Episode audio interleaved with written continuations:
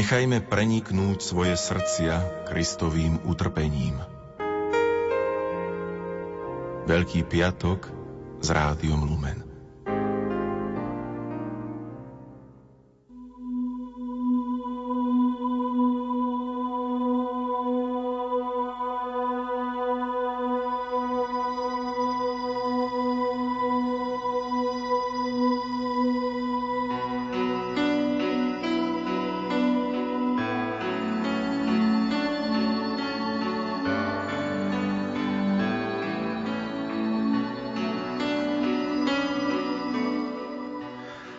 Dnes upierame svoj pohľad na kríž.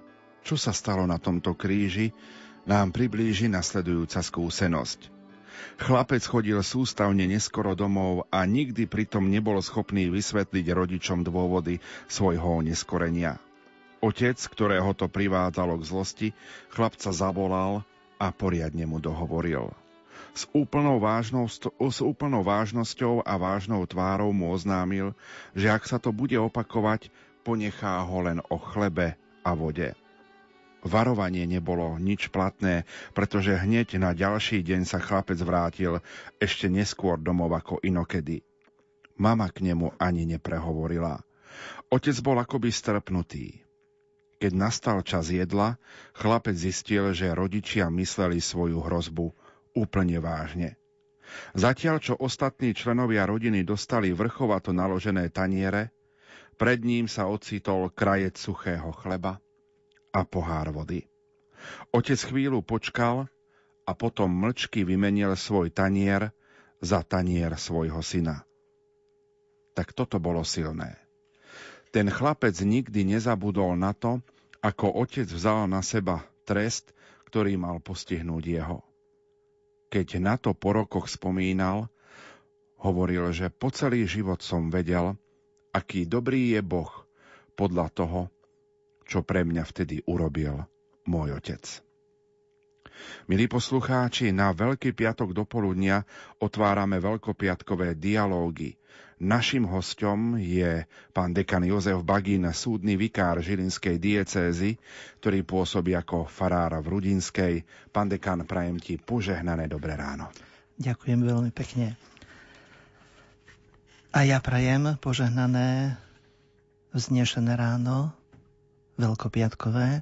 Ďakujem veľmi pekne za pozvanie do Radia Lumen a veľmi srdečne by som chcel pozdraviť všetkých poslucháčov tohto rádia, zvlášť vás, ktorí ste odkázaní možno na posteliach, na lôžkach, v nemocniciach a v mnohých seniorských zariadeniach práve na toto rádio, ktoré vám prináša živého Boha a obrovskú nádej aj do vášho utrpenia, do vašich starostí, trápení a v ňom môžete objavovať čosi krásne, čo vám dáva sílu na prekonávanie všetkých vašich ťažkostí. Veľkopiatkové dialógy pre vás vysielajú majster zvuku Pavol Horňák, hudobná redaktorka Diana Rauchová a moderátor Pavol Jurčaga. Do relácie sa budete mať možnosť zapojiť aj vy, a to prostredníctvom SMS čísel 0911 913 933 a 0908 677 665 mailová adresa, ktorá je vám v dispozícii lumen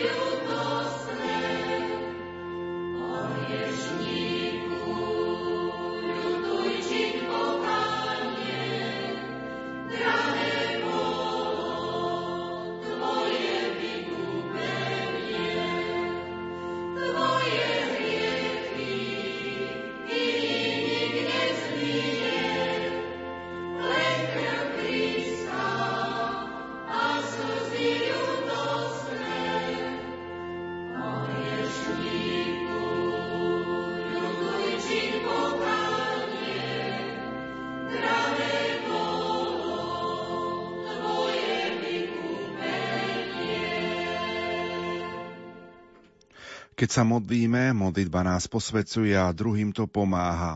Nikdy nezúfajme. Boh nám aj cez kríž pomáha a ukazuje cestu. Pán dekan, to boli tvoje slova, ktoré si povedala počas stretnutia rodiny nepoškvrnenej v Turzovke v júni minulého roku. Vtedy sme sa prvýkrát osobne my dvaja stretli a mňa tieto slova vtedy veľmi oslovili. Čo pre nás kresťanov, pre nás veriacich má znamenať slávenie Veľkej noci? Je to ten najdôležitejší sviatok, ktorý vôbec kresťania dostali akoby do daru od všemohúceho Boha, pretože ak by nebolo zmrtvých stania, hovorí nám aj svätý Pavol, márna je naša viera. Sú to hodnoty, ktoré si človek potrebuje uvedomovať počas celého svojho života, ale ďakujeme Bohu, že môžeme si takýmto spôsobom pripomínať aj po tieto sveté dni tie vznešené tajomstvá, ktoré nám Boh ponúka sú to nielen nejaké sviatky jary, ako to chcú niektorí ľudia ponúknuť aj v dnešnej spoločnosti. Pre kresťana je to úplne čosi iné. Je to to najpodstatnejšie tajomstvo. Márna by bola nejaká snaha človeka, nech by mal čokoľvek, nech by bol zabezpečený, nech by bol ekonomicky vyspelý, nech by cestoval po svete, darilo by sa mu v podnikaní, nech by robil čokoľvek. To všetko je pekné.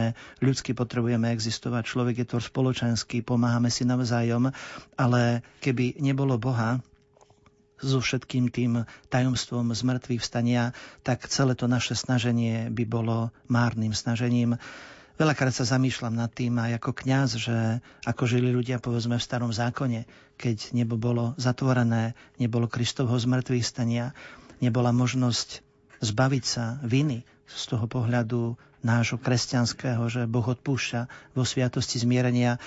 Kristus ponúka toto svoje vznešené tajomstvo z mŕtvych stania ako riešenie pre každý jeden problém. Ako si na začiatku spomínal príbeh o otcovi, aj ja by som to možno tak zhrnul do takých tých pohľadov rodinných, alebo do tohto kontextu by som vložil aj ten pohľad na Veľkú noc, čo všetko otec a mama pre nás robia keď sme malé deti, alebo boli sme malé deti, máme všelijaké svoje choroby, trápenia, ten otcov s mamou v noci ku nám stávajú a opatrujú nás, koľko tých obetí prinášajú. A vtedy ako deti si možno ani neuvedomujeme všetky tie dôsledky. Až keď vyrastieme, potom nám akoby tak dochádza, že čo všetko tá rodina, ten otec, mama pre mňa znamenajú. A takto nejak by som povedal, že Boh je pre mňa takým tým dobrým otcom. Boh je pre mňa tou dobrou mamou, ktorá ku mne vstáva, či vonku slnko svieti, alebo je minus 30 a tí rodičia sa starajú o svoje dieťa, aby mu dali ozaj možno aj to modré z neba. A Boh, ktorý v takej tej svojej nekonečnej láske. Niektorí kazatelia hovoria, že až v tej šialenej láske zostupuje z neba a ide na zem, aby zobral na seba všetky tie kríže, aby zobral na seba to utrpenie. Ten Boh nám ponúka riešenie do každej situácie. Takže Veľká noc je to najpodstatnejšie, najvznešenejšie, najkrajšie tajomstvo z toho pohľadu výsledku samozrejme, keď si uvedomujeme všetky tie bolesti, to, čo dnes zvlášť si pripomína veriaci svet, aké muky Kristus pretrpel, ako je to znázornené v mnohých príbehoch, filmoch, spracovaniach o umúčení, tak eh, nielen, že ľudské srdce potrebuje nad tým plakať, ale predovšetkým si uvedomovať, že to sú naše hriechy, ktoré doviedli Krista až ku takémuto utrpeniu, aby ich On zlikvidoval, aby sme my mohli znova žiť, aby sme mohli povedať Bohu, Pane, prepáč, mrzí ma to, ľutujem, že som ťa urazil a chcem začať nový život.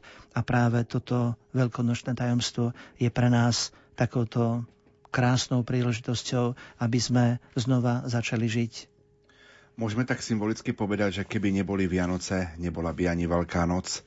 Ako teda spolu súvisia Vianoce, Veľká noc, na jednej strane jasličky a potom kríž? Tak, ako si povedal, otec Pavol, keby neboli jasličky, nebol by ani kríž. A tie jasličky boli potrebné práve preto, lebo Boží syn, on neprišiel kvôli jasličkám, Boží syn prišiel na svet kvôli tomu, aby skončil na kríži tá ekonomia spásy, takéto nejaké premyslenie celého toho príbehu, ktoré je v Božom pláne, čo otec vymyslel, keď človek zrešil, keď už v raji prislúbil v tom protoevanieliu, že teda príde vykupiteľ a zoberie na seba hriech sveta, aby dal človeku nádej. To je vlastne taká tá krásna idylka Vianoc.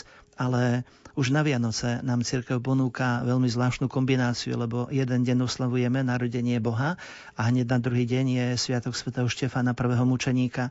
A vlastne aj Vianoce sú tým akoby štartovacím spôsobom pre samotného Ježiša, ktorý prichádza do ľudskej spoločnosti prostredníctvom Božej Matky. A potom samozrejme, že keď žije v tichosti rodiny v Nazarete a príde ten deň D, kedy vstúpi do verejného života a učí ľudí, čo všetko treba robiť, ako treba žiť, čo treba naplňať, aké sú tie Božie pravidlá, tie noty nám Boh dal a my potrebujeme podľa nich žiť. A teda samozrejme od tých Vianoc prichádzame ku Veľkej noci a prichádzame ku tomu utrpeniu, lebo cieľ Pána Ježiša je veľmi jednoduchý. Cez Vianoce a cez Betlehem prišiel na tento svet, aby zobral na seba kríž, utrpenie, bolesť, trápenie, aby nám ponúkol práve veľkonočné víťazstvo.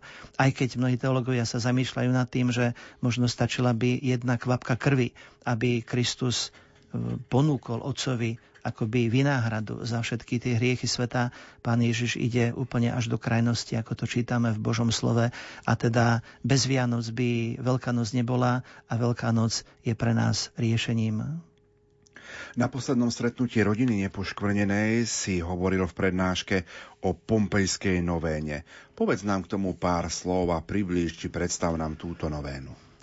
Pompejská novéna to je jeden z tých e, veľkých spôsobov, ako si možno vyprosiť od Boha všetko. E, Pán Ježiš nám hovorí, pýtajte si a dostanete, hľadajte nájdete, klopte a otvoria vám. Ak dokážeme my tieto vety živého Boha premeditovať a uvedomujeme si, aká je v tom Božia pravda, tak potrebujeme znova a znova siahať e, po modlitbách a potrebujeme prosiť a vyprosovať pre seba aj pre druhých veľké milosti. A jednou z takou veľkou príležitosťou je práve Pompejská novena, ktorú ponúka Matka Božia. E, my dnes máme síce už 4 ružence, ale keď Pana Mária svojho času ponúkla pompejskú novénu e, mladej dievčine, ktorá mala 21 rokov a bola nevyliečiteľne chorá, tak Pana Maria vtedy od nej žiadala, že pomodli sa tri novény. E, tri novény znamenali v tomto pohľade tri akoby prosel, prosebné situácie, kedy dievčina mala Matku Božiu prosiť práve troma ružencami, že každý deň bolo potrebné pomodliť sa všetky tri ružence. A potom Pana Maria žiadala, aby sa zas modlila tri akoby ďakovné tie novény. Čiže už to slovko novéna je spojené s počtom 9, takže 3 e, novény to znamenalo 9 krát 3, 27 dní sa má človek modliť prosebnú novénu a potom 27 dní, zás 9 krát 3 je ďakovná novéna za milosti, ktoré Pán Boh prostredníctvom Božej Matky dá.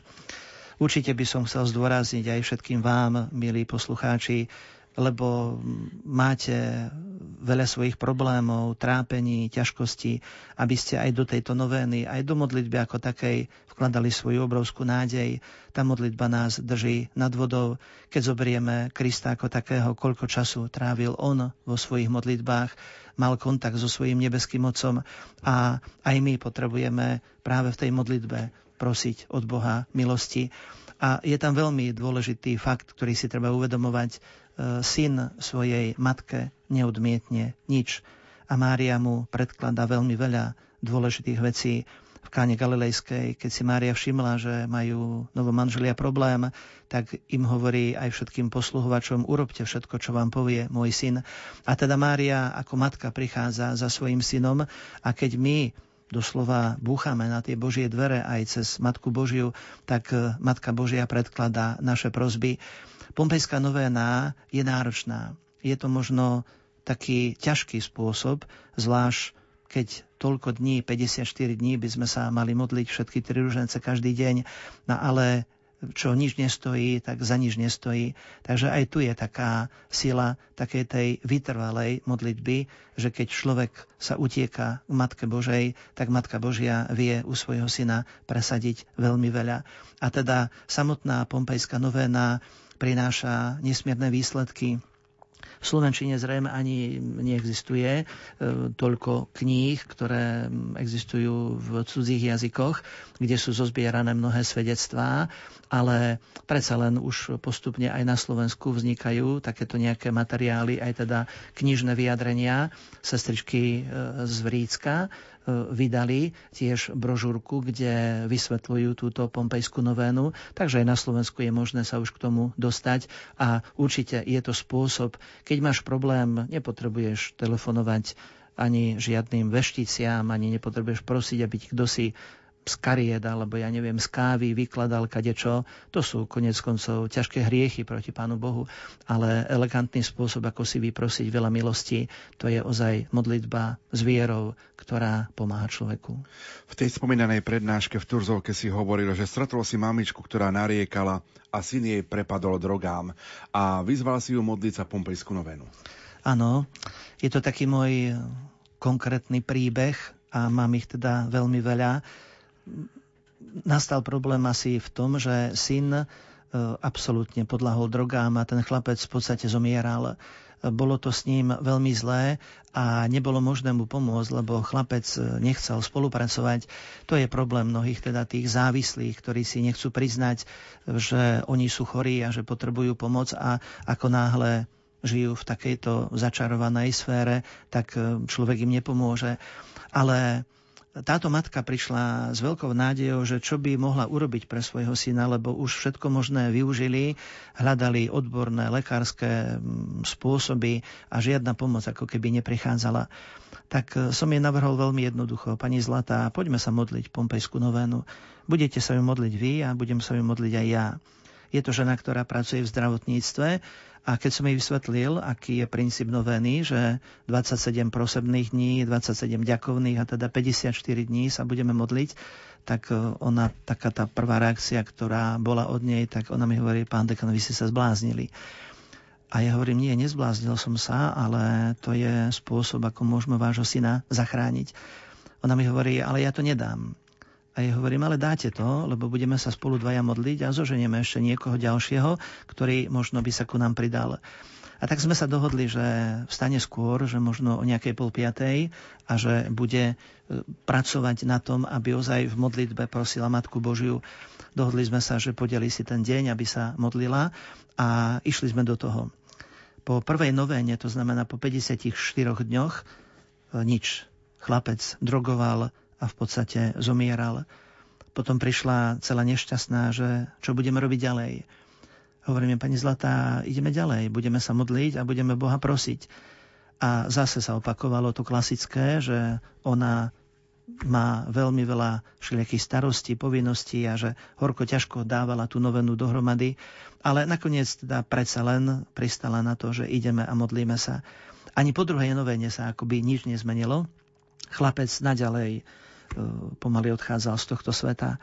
Keď sme začali tretiu novénu, asi po troch, štyroch dňoch, prišiel tento syn domov, mal taký záblesk nejakej normálnosti, nebol vtedy možno až pri veľmi nadrogovaný a pýta sa matky, kedy príde otec domov.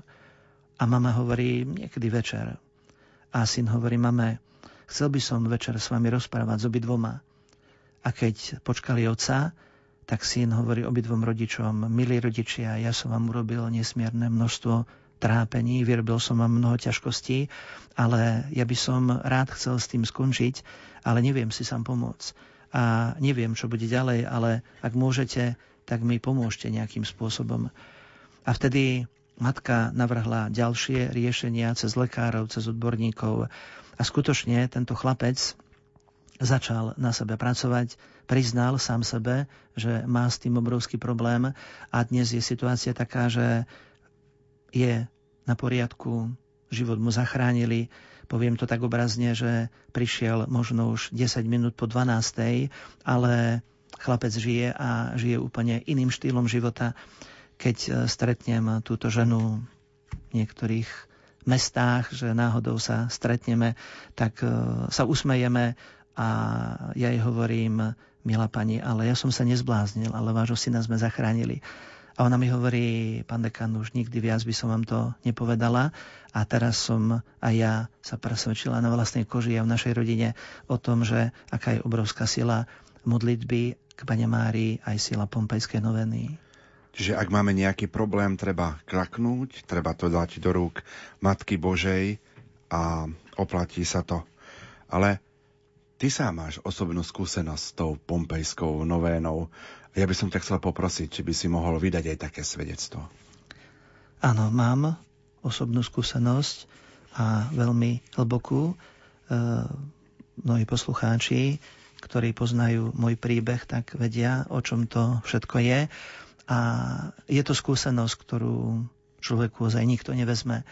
Je veľa všelijakých ľudí, ktorí pochybujú, ktorí sa pýtajú, či Boh existuje a či Boh je schopný robiť zázraky a či Boh nás počuje a či to nie je zbytočné. Ja mám osobnú skúsenosť, ktorá pre mňa je takým veľkým svedectvom, že má to svoj zmysel a má to svoju hodnotu. Keď som študoval v seminárii, tak mal som spovedníka Patara Angelusa.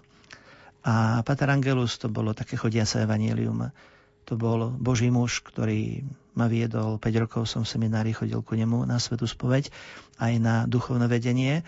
Napriek tomu, že vtedy boli problémy, bola iná situácia a ten systém politický bol ešte taký, aký bol. Čiže niekedy bolo aj ťažšie sa ku nemu dostať, ale vždy sme si ten čas našli a on používal veľa takých zaujímavých e, symbolov, hral sa s písmenkami, so slovičkami a mal veľa takých trojok, ktoré teda nám opakoval a jedna z takých tých trojok bola, e, bola hra troch písmenok glor. Láska ľútostivá lieči, obeta otvára oči, radosť rozdávaním rastie. A keď sme sa rozprávali o nejakom pokľaknutí, o modlitbe prosebnej, tak e, tento, ja si dovolím povedať, muž svetého života, e, svätý Kapucín, on povedal veľmi jednoduchú vetičku, pokľakni a porozumieš. A v tom vidím celý taký ten princíp, aj môjho života, života kňazského a k tomu povzbudzujem a vediem aj ľudí.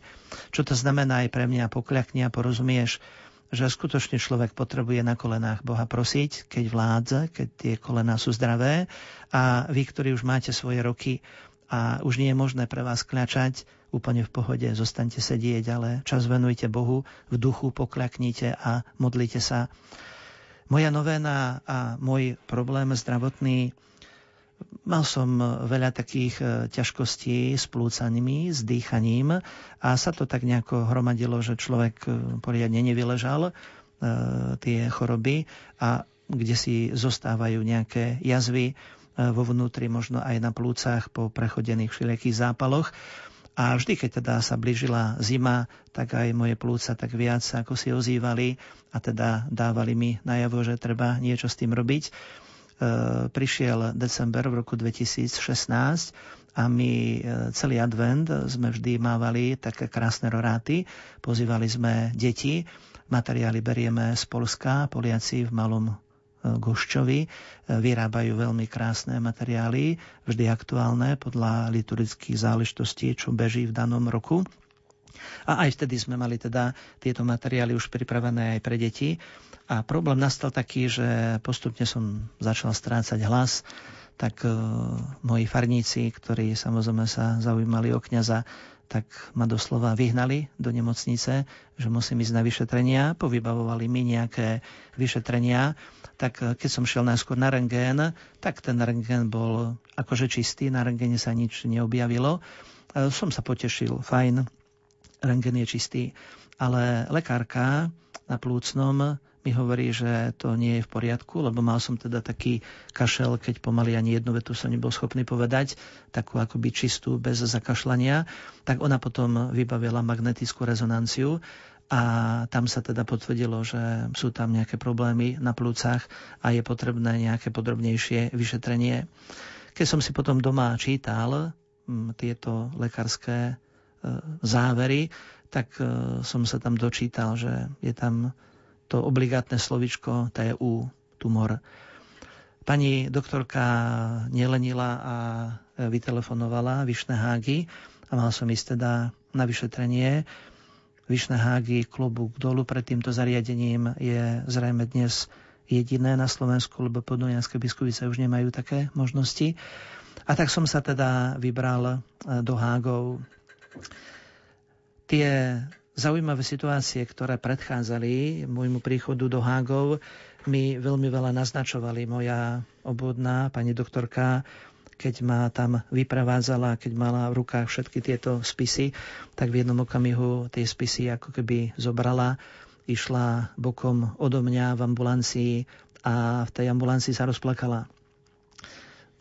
Navonok to vyzeralo tak zvláštne a ja jej hovorím, pani doktorka, ale teda povedzte mi pravdu e, poutierala slzy, vrátila sa a hovorí, že nebudeme to teraz rozoberať, že povieme si to všetko e, potom, keď sa vrátim e, Hágov.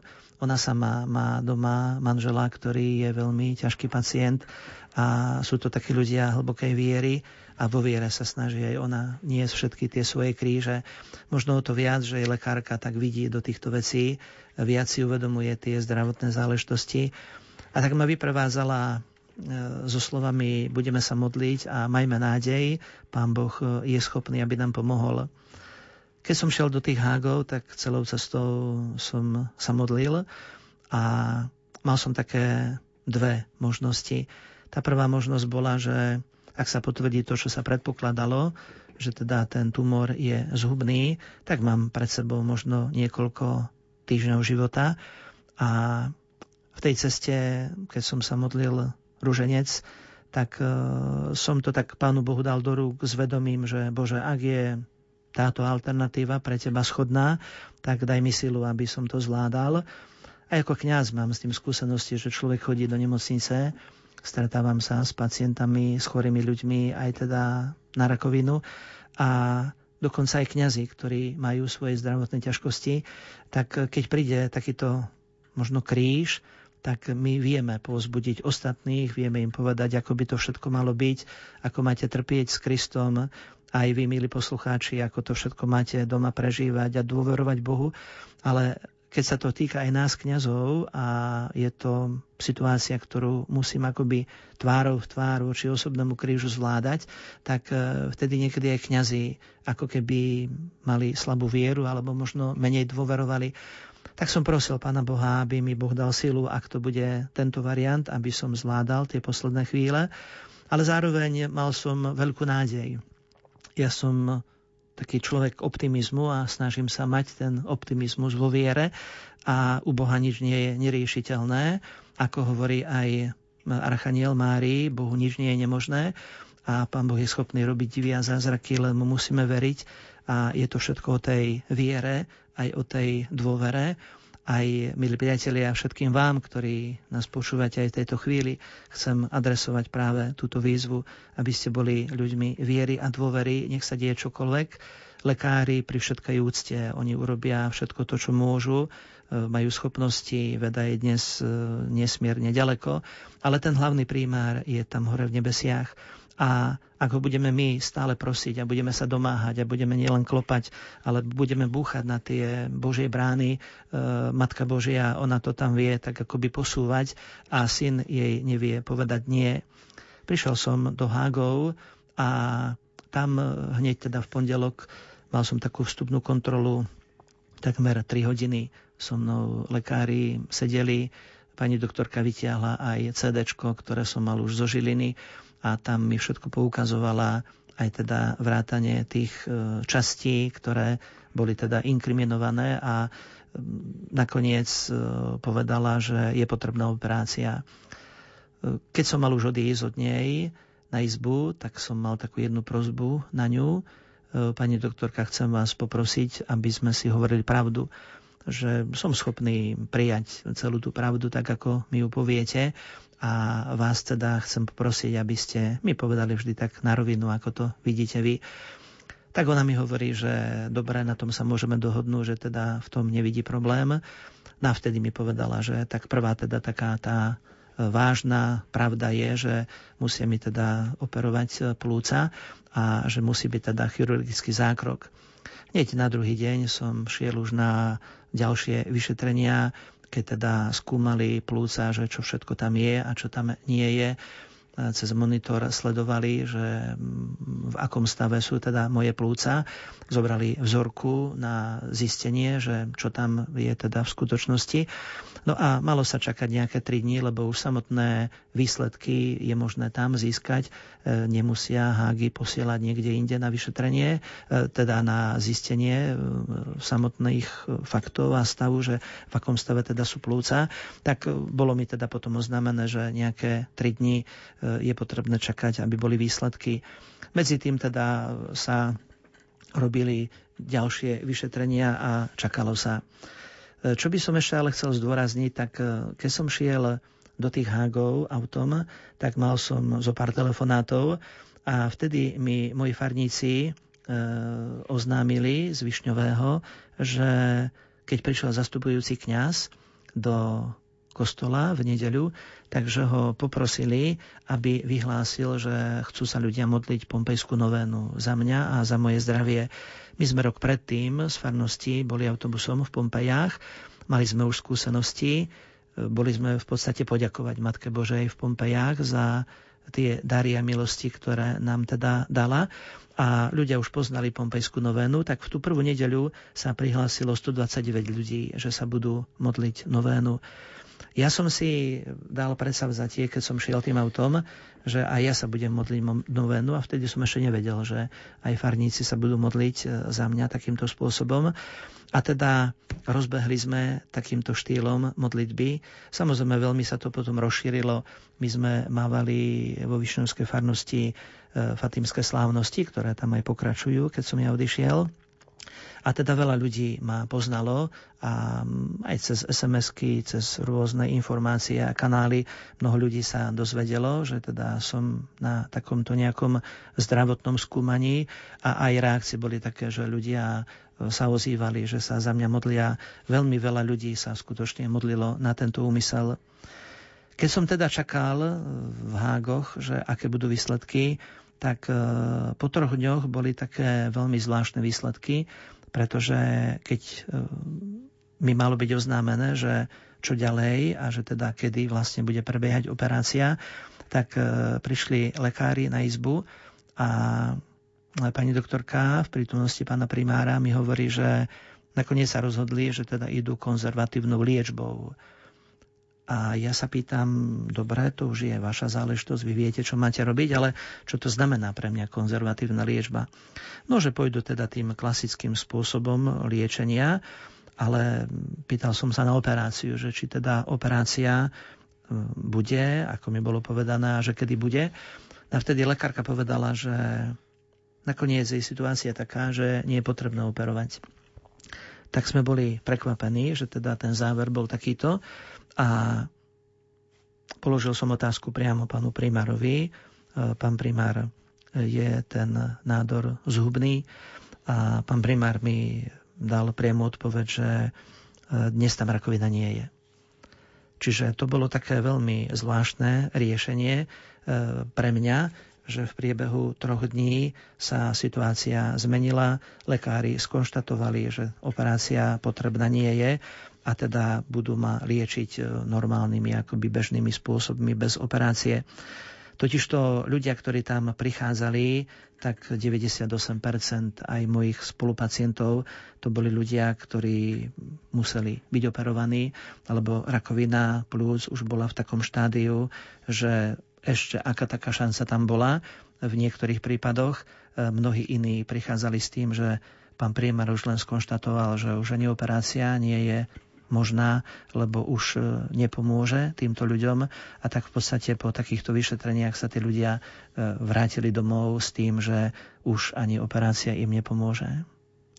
Vnímaš to ako zásah Pany Márie a na druhej strane ty si prežil taký svoj životný veľký piatok, ale potom aj vzkriesenie. Určite.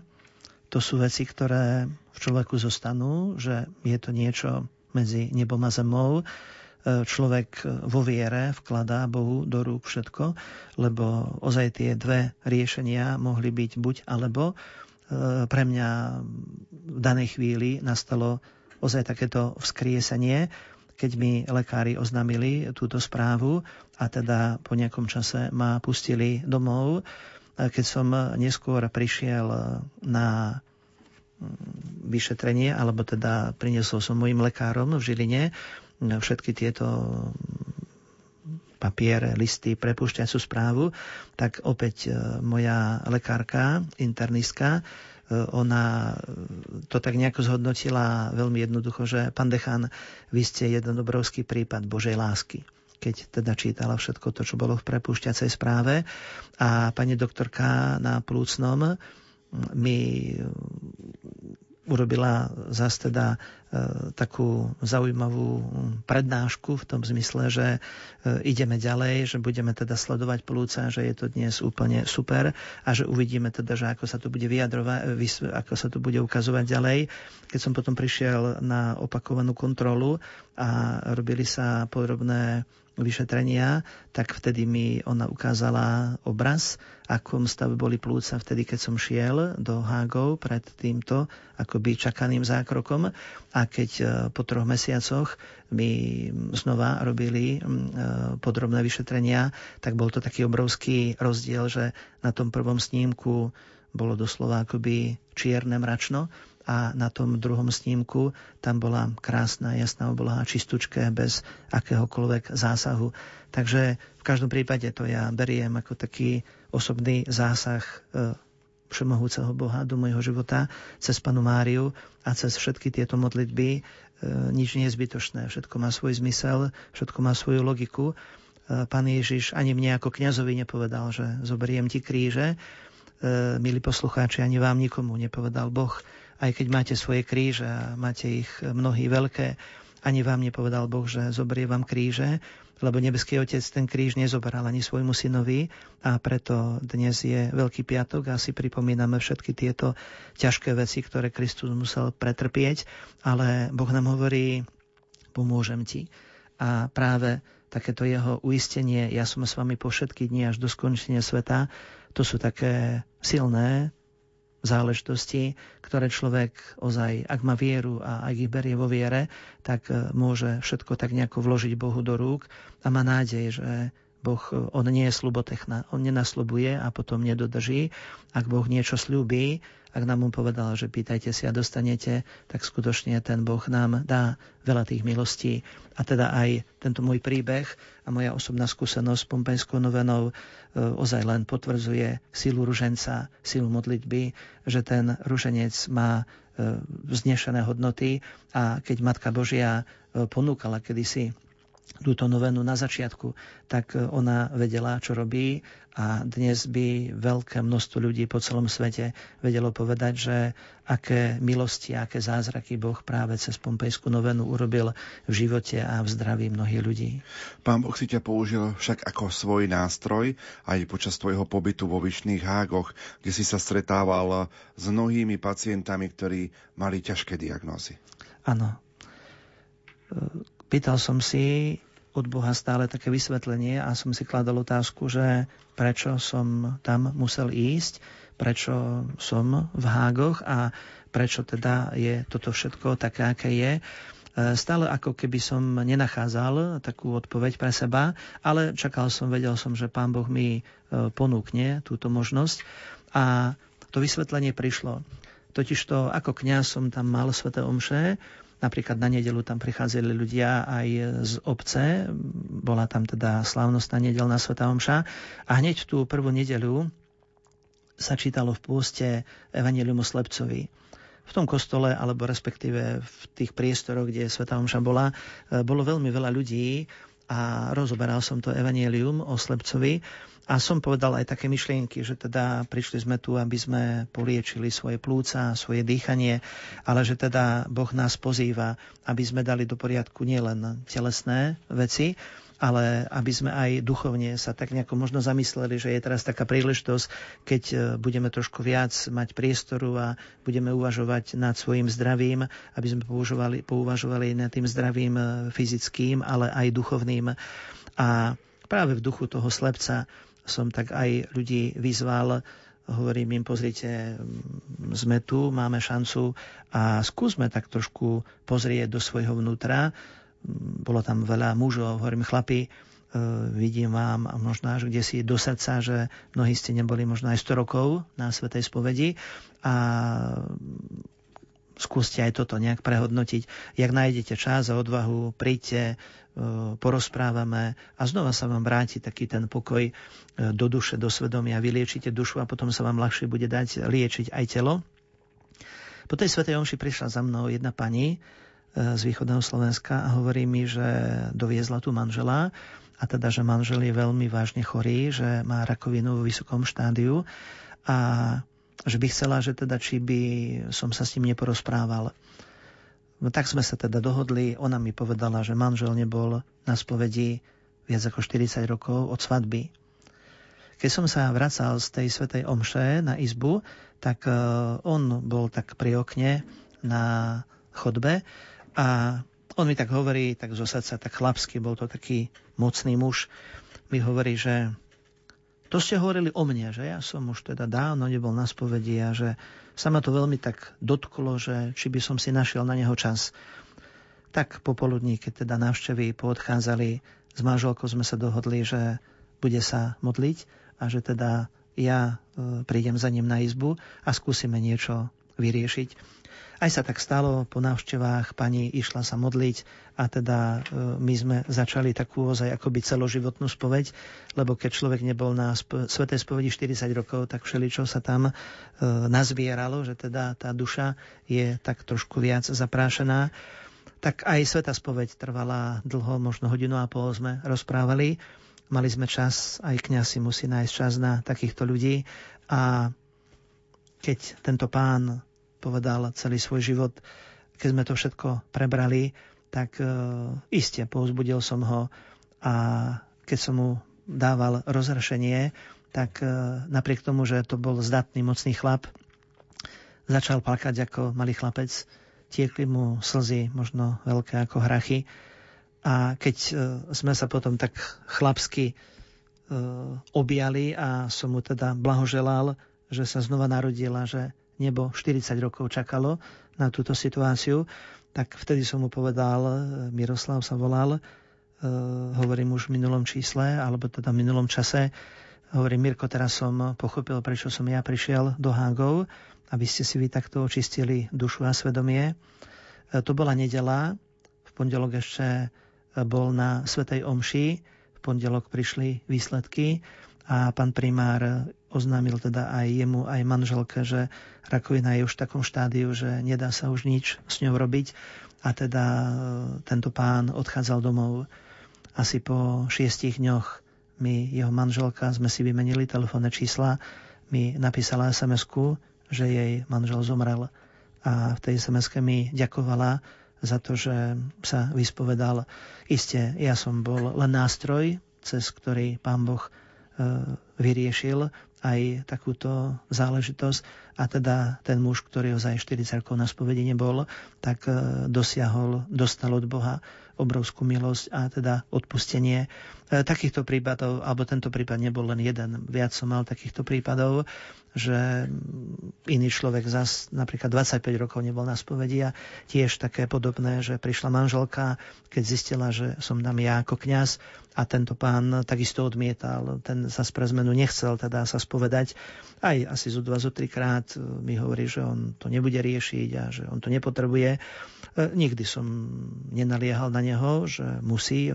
Takisto som povedal, že to nemôže sa takto riešiť, keď by on chcel, že na silu ho nebudem do toho nútiť.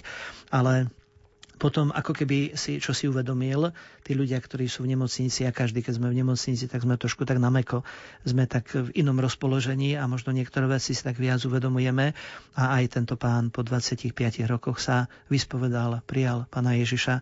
Čiže aj ten môj taký záver z Vyšných hágov bol asi taký, že dnes alebo krátko potom, ako som aj ja z Hágov odišiel, tak e, veľa ľudí, s ktorými som sa tam stretal na chodbách, už nie je medzi nami živými e, odišli e, k nebeskému Otcovi, odišli ozaj mnohí vysporiadaní s tým, že napriek tomu, že tá choroba je a že teda je ťažká a niekedy možno tá rakovina na tých oddeleniach e, lekársky je neriešiteľná a neliečiteľná. Predsa len e, Boh aj cez tie choroby, aj cez tie trápenia vie aj týchto ľudí osloviť a Pán Boh je skutočne e, veľkou nádejou pre každého z nás, ktorý trpíme alebo ktorý máme nejaké ťažké diagnózy, lebo niekedy možno to telo vyliečíme. Boh nám dá milosť ale niekedy to telo sa vyliečiť nedá, ale konec koncov odchádzame z tohto sveta, telo zostáva tu a odchádzame pred Boha so svojou dušou. Ak je duša na poriadku, tak ideme v ústety krásnej väčšnosti a vznešenému Bohu. Aj ty sám si sa počas tejto svojej choroby modlil pompejskú novénu. Zaujímavý je aj dátum, kedy si začal a kedy si vlastne končil. Áno, ja keď som šiel do Hágov, tak e, ja som si dal to predsavzatie, že budem sa modliť aj ja novénu. Potom som zistil teda, že aj farníci sa modlia novénu a že mnoho ľudí sa za mňa modlí, zvlášť Svetý Ruženec. E, zaujímavé sú tie čísla, vôbec som to nejako neplánoval, ale ja som prvú časť e, vlastne ďakovnej novény končil na Veľkonočnú nedeľu a potom automaticky teda nasleduje zase ďakovaná časť. Takže prosebná sa skončila na veľkonočnú nedeľu a moja ďakovná časť novény sa skončila 13. mája a to bolo zrovna z té výročie Fatimských zjavení 13. mája 2017. Takže aj v tom vidím ja takú svoju svoj veľký dar, ktorý mi Boh dal že ak sme na začiatku hovorili o Veľkej noci, že aký je zmysel a logika, e, tá Veľká noc je vznešeným darom nebeského Otca pre ľudstvo, pre každého z nás a teda aj pre mňa také tie symbolické dátumy, že tá prosebná časť skončila na Veľkú nočnú nedeľu a teda tá ďakovná končila 13. mája. E, o to viac, že teda tie fatimské slávnosti už veľmi veľa rokov sme robili spolu teda s farníkmi a prichádzalo vždy 13. veľké množstvo ľudí a teda človek si uvedomuje, že tá modlitba ruženca, modlitba cez Matku Božiu, to je obrovská sila, ktorá človeka povzbudzuje. Milí priatelia, ktorí nás počúvate, modlite sa, majte vieru, majte dôveru.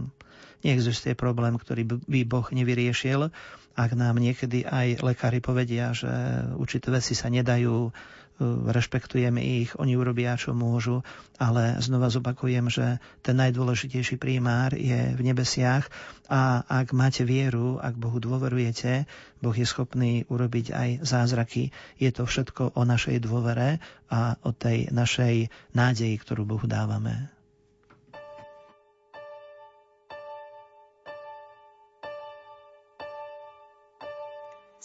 Pokoj vám ja zanechávam. Pokoj vám dávam, nie ako svet, iný vám dávam, ten pravý,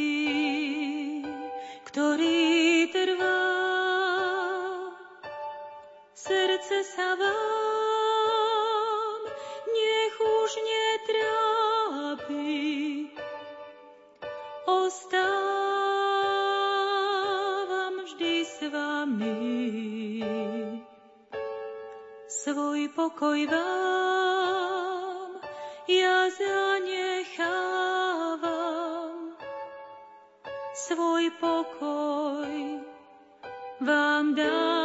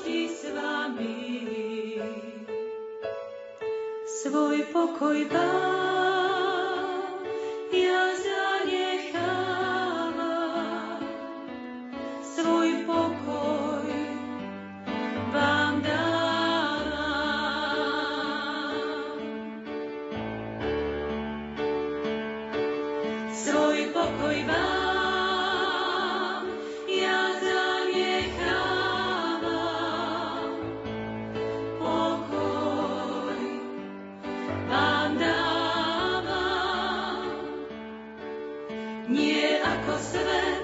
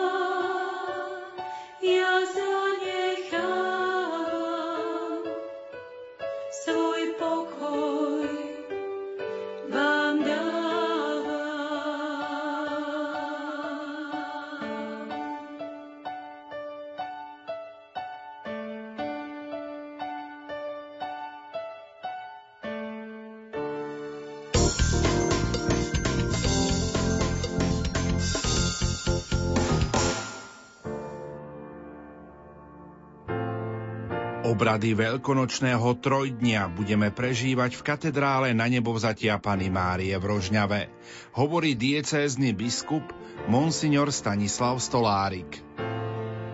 K spoločnému sláveniu a duchovnému zjednoteniu pozývam predovšetkým vás, ktorí sa z nejakého dôvodu nemôžete zúčastniť na obradoch v Božom chráme. Otvorme sa pozvaniu. Nech Božia milosť naplní nás všetkých. Obrady Veľkého piatku odvysielame o 15. hodine a veľkonočnú vigíliu na Bielu sobotu o 20. hodine. Veľká noc s rádiom Lumen. Sloboda vierovýznania je sloboda v najhlbšom zmysle slova. Je veľmi cenná a dôležitá, pretože je lakmusovým testom ostatných slobod a práv. Pre svoju vieru však mnohí trpia aj dnes, podobne ako Ježiš na kríži. O prenasledovaných kresťanoch vo svete a o možných riešeniach sa budeme rozprávať s osobitným vyslancom EÚ pre náboženskú slobodu vo svete Jánom Figelom a správnikom Martinom Dilongom. Na Veľký piatok o 18. hodine pozýva počúvať Jan Heriban. Od svojich 8 rokov trpí anorexiou. Teraz nabrala odvahu, aby spolu so svojimi rodičmi rozpovedala príbeh plný smútku a bolesti. Prešli si ako rodina krížovou cestou, aby napokon zvíťazil život.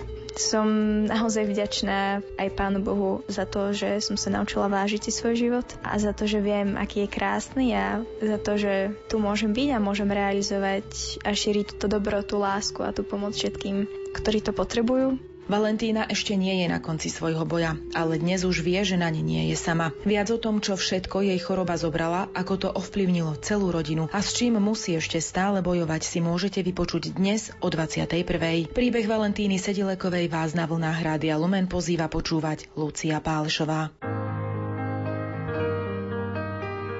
V očakávaní vzkriesenia budeme na Bielu sobotu popoludní.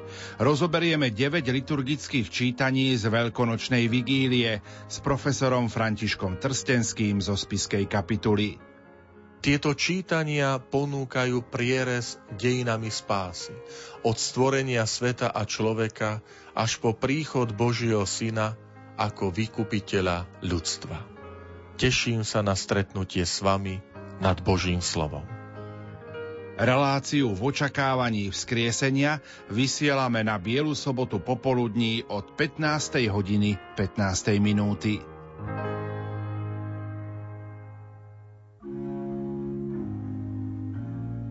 Ako fungujú katolícke farnosti za oceánom a ako vyzerá starostlivosť o choré rehoľné sestry, ktoré kedysi zažali v krajine plameň, ale vek im už nedovolí slúžiť. Nenechajte si ujsť reláciu každý deň v Božej dlani. ponúkne vám stretnutie s reholnou sestrou Vianou Marekovou, ktorá slúži v Spojených štátoch amerických. Ten život beriem tak, že každý deň sa mi otvára nová výzva a závisí odo mňa, ako odpoviem. Počúvajte na Bielu sobotu o 17.30. Pozýva vás redaktorka Andrea Eliášová. Veľká noc sú najväčšie kresťanské sviatky, kedy nás Ježiš vykúpil a spasil. Túto skutočnosť pripomínajú aj otcovia biskupy vo svojich pastierských listoch, ktoré sa čítajú vo farnostiach na veľkonočnú nedelu. Niektoré z nich si priblížime v relácii od ucha k duchu na Bielu sobotu večer o 22. hodine 30. minúte po skončení veľkonočnej vigílie. Počúvajte od ucha k duchu s Pavlom Jurčagom.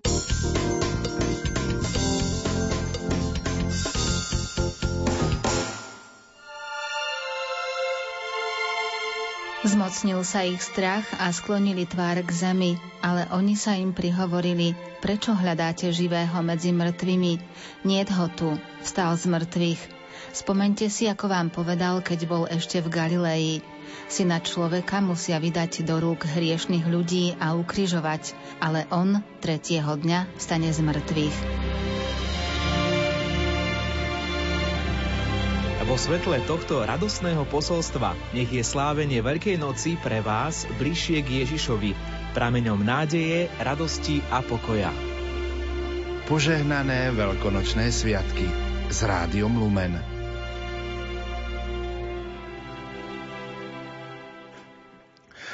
Veľkopiatkové dialógy. Našim hostom je dekán Jozef Bagin, súdny vikár Žilinskej diecézy a farára v Rudinskej. Pán dekana, k modlitbe posvetného rúženca a k úcte k Pane Márii nás často pozýval a viedol teraz už svätý Jan Pavol II. Predpokladám, že ti je blízky. Ako by sme možno priblížili a tak pozbudili našich poslucháčov, aby sme aj možno na jeho príhovor vyprosovali si Božie milosti pre tento svet? Tento Boží muž mi je veľmi blízky. Ja mám zo pár takých svedcov, E, ktorým vkladám do rúk aj svoje kňastvo a ktorí ma sprevádzajú. Na prvom mieste je tu určite Pana Mária, potom môj patron svätý Jozef, Sveta Rita, patronka neriešiteľných situácií, svätý e, Tomáš Akvinsky, e, ktorý ma sprevádzal počas štúdií. A takým veľkým mojim mocným pomocníkom je svätý Jan Pavol a ja hovorím veľký, ja vždy používam tento prívlastok, lebo pre mňa skutočne je to Ján Pavol Veľký. Ja som mal 12 rokov, keď ho zvolili za pápeža v roku 1978 a poviem tak, že som ako keby rástol s týmto Božím mužom, aj keď vtedy ešte tých informácií v režime, ktorý tu bol, nebolo toľko, ale postupne človek viac a viac zisťoval o viere, o hodnotách, ktoré žil e, ešte kedysi Karol Vojtila. A keď sa potom teda stal pápežom, e, vrátanie jeho ciest, jeho encyklík, e, všetko to, čo ponúkol tomuto svetu, tak pre mňa je to taký Boží muž, ktorý ponúka riešenie v každej situácii. Neexistuje nejaká oblasť, kde by Jan Pavel Veľký nevedel poradiť alebo nemal nejaké riešenie. A aj celá tá situácia, ktorá vznikla, povedzme aj jeho smrťou a jeho odchodom do väčšnosti. E, povedal som si aj ja, že pokúsim sa zohnať e, relikviu e, krvi tohto svätého pápeža, a keď sme robili takú ďakovnú púť rodín práve v súvislosti s blahorečením Jana Pavla, tak vtedy som ešte mal požičanú relikviu zo spiskej diecézy E, pondelok som ju išiel vrátiť a hovorím si, že skúsim sa ozvať niekde na kompetentné miesta. A tak v útorok ráno som telefonoval do Krakova, e, priamo teda do nejakého centra alebo na sekretariát ešte vtedajšieho otca kardinála Ziviša. Zdvihol mi to jeho tajomník a teda mi hovorí po chvíľočke, že je tu, otec kardinál, že mi ho môže odovzdať. Tak ja som mu vlastne predniesol tú prozbu, že by som ho chcel poprosiť o túto relikviu. To bol útorok prvopiatkového týždňa, bolo veľa spovedania, ale on mi hovorí, že v stredu vo štvrtok majú teda zasadanie Polskej biskupskej konferencie, ale že či môžem na prvý piatok prísť. E, tak samozrejme, že som povedal, že áno, zariadil som si spovedanie a išiel som teda do Krakova s tým, že o pol 11. som bol u oca kardinála bez problémov v jednoduchej, ošúchanej starej reverende, bez nejakých tých veľkých rečí ma prijal a teda dal mi túto relikviu. A samozrejme, že s tou relikviou človek e, išiel s veľkou úctou do farnosti a aj ľudí som k tomu viedol, že ten pápež e, urobil veľa zázrakov počas života, keď teda sa pohyboval fyzicky po tejto zemi, o čo viac, keď je už teraz v dome svojho otca a že takisto to jeho heslo, totus tus, e, cez Matku Božiu vieme si veľa vyprosiť aj od Neho a v tej bývalej farnosti e, skutočne máme tri také zaujímavé prípady. Keby nebol pápež Jan Pavol Veľký svetým, tak by sme boli aj písali do Ríma so svedectvom, ktoré sme mali hneď to prvé. Jednalo sa o pani, ktorá mala rakovinu e, vo veľmi takom pokročilom štádiu a celý ten problém nakoniec dopadol asi tak, že keď chodila na vyšetrenie a keď teda aj lekári zhodnotili, že je to vážny stav, tak e, sme sa dohodli aj s rodinou, že budeme sa modliť a že dáme to všetko do rúk e, aj Jánovi Pavlovi. A totiž to ona samotná mala priezvisko, alebo má priezvisko Vojtilová keď e, sme mali vysviacku aj z farnosti po rokoch, tak keď e, sa hľadali nejaké súvislosti, tak skutočne prišli tie korene z Višňového až teda kde si do Vadovíc, tak je tam nejaký, nejaké prepojenie medzi Vadovicami a teda Višňovým. A ona, keď chodila aj na samotné vyšetrenia, lekár, aj primár, ktorý ju vítal vždy, v nemocnici v Bratislave, tak postupne ani jej akoby inak nepovedal len vítajte moja pápežová. A záver napríklad z toho e, je veľmi pouzbudivý, že tento primár e, povedal, že viete, pani, my sme vás nevyliečili. Vám musel pomôcť len ten váš veľký menovec. Jednalo sa teda o lekára, ktorý nebol nejako veriaci, ale on takto skonštatoval celý ten príbeh, že sú to veci, ktoré sú niekde akoby mimo nejakého e, dosahu lekárov, alebo teda presahujú nejaké možnosti a hranice. Jan Pavol Veľký je mužom hlbokej viery. Je to človek, ktorý ozaj žil ten život odovzdaný voči Božej Matke a keď by sme zobrali taký ten jeho duchovný odkaz, tak e, by som to možno približil tak, že v súčasnej farnosti v Rudinskej, kde pôsobím, tam mám pri oltári centrálnu takú mozaiku Matky Božej Fatimskej, lebo teda tam je kostol zasvetený Pane Mári Fatimskej a po bokoch vedľa tohto obrazu sú dve také mozaiky. Na jednej strane je božské srdce a na druhej strane je Pana Mária. E, srdce božské a srdce matkino. E, pápež bol vždy takým veľkým ctiteľom e, Božieho milosedenstva. On vlastne ako keby aj v našej dobe naštartoval takú tú veľkú úctu voči Božiemu milosedenstvu a bol to muž dôvery v Matku Božiu, totus tus, rok po atentáte klačí vo Fatime a ďakuje Matke Božej za zázrak, ktorý Mária urobila.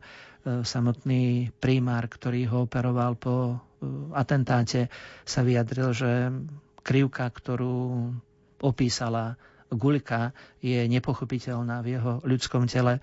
Myslím si, že každý, kto trošku do týchto vecí má možnosť nahliadnúť, tak nepochybuje o tom, že to je jeden fantastický zázrak. Celý jeho pontifikát, aj v súvislosti povedzme s atentátom, aj všetky tie ostatné veci, ktoré on teda ponúkol. A e, pohľad e, na súčasný svet, milosedenstvo a Matka Božia myslím si aj ako kňaz poviem a aj vás, milí poslucháči, ktorí nás počúvate, chcem v tomto povzbudiť, že toto vidím ako jedinú záchranu aj súčasného sveta. Ten svet sa uberá veľmi divným spôsobom. Mnohí ľudia idú úplne opačným smerom, ako ide Boh ako idú tieto hodnoty Evanielia.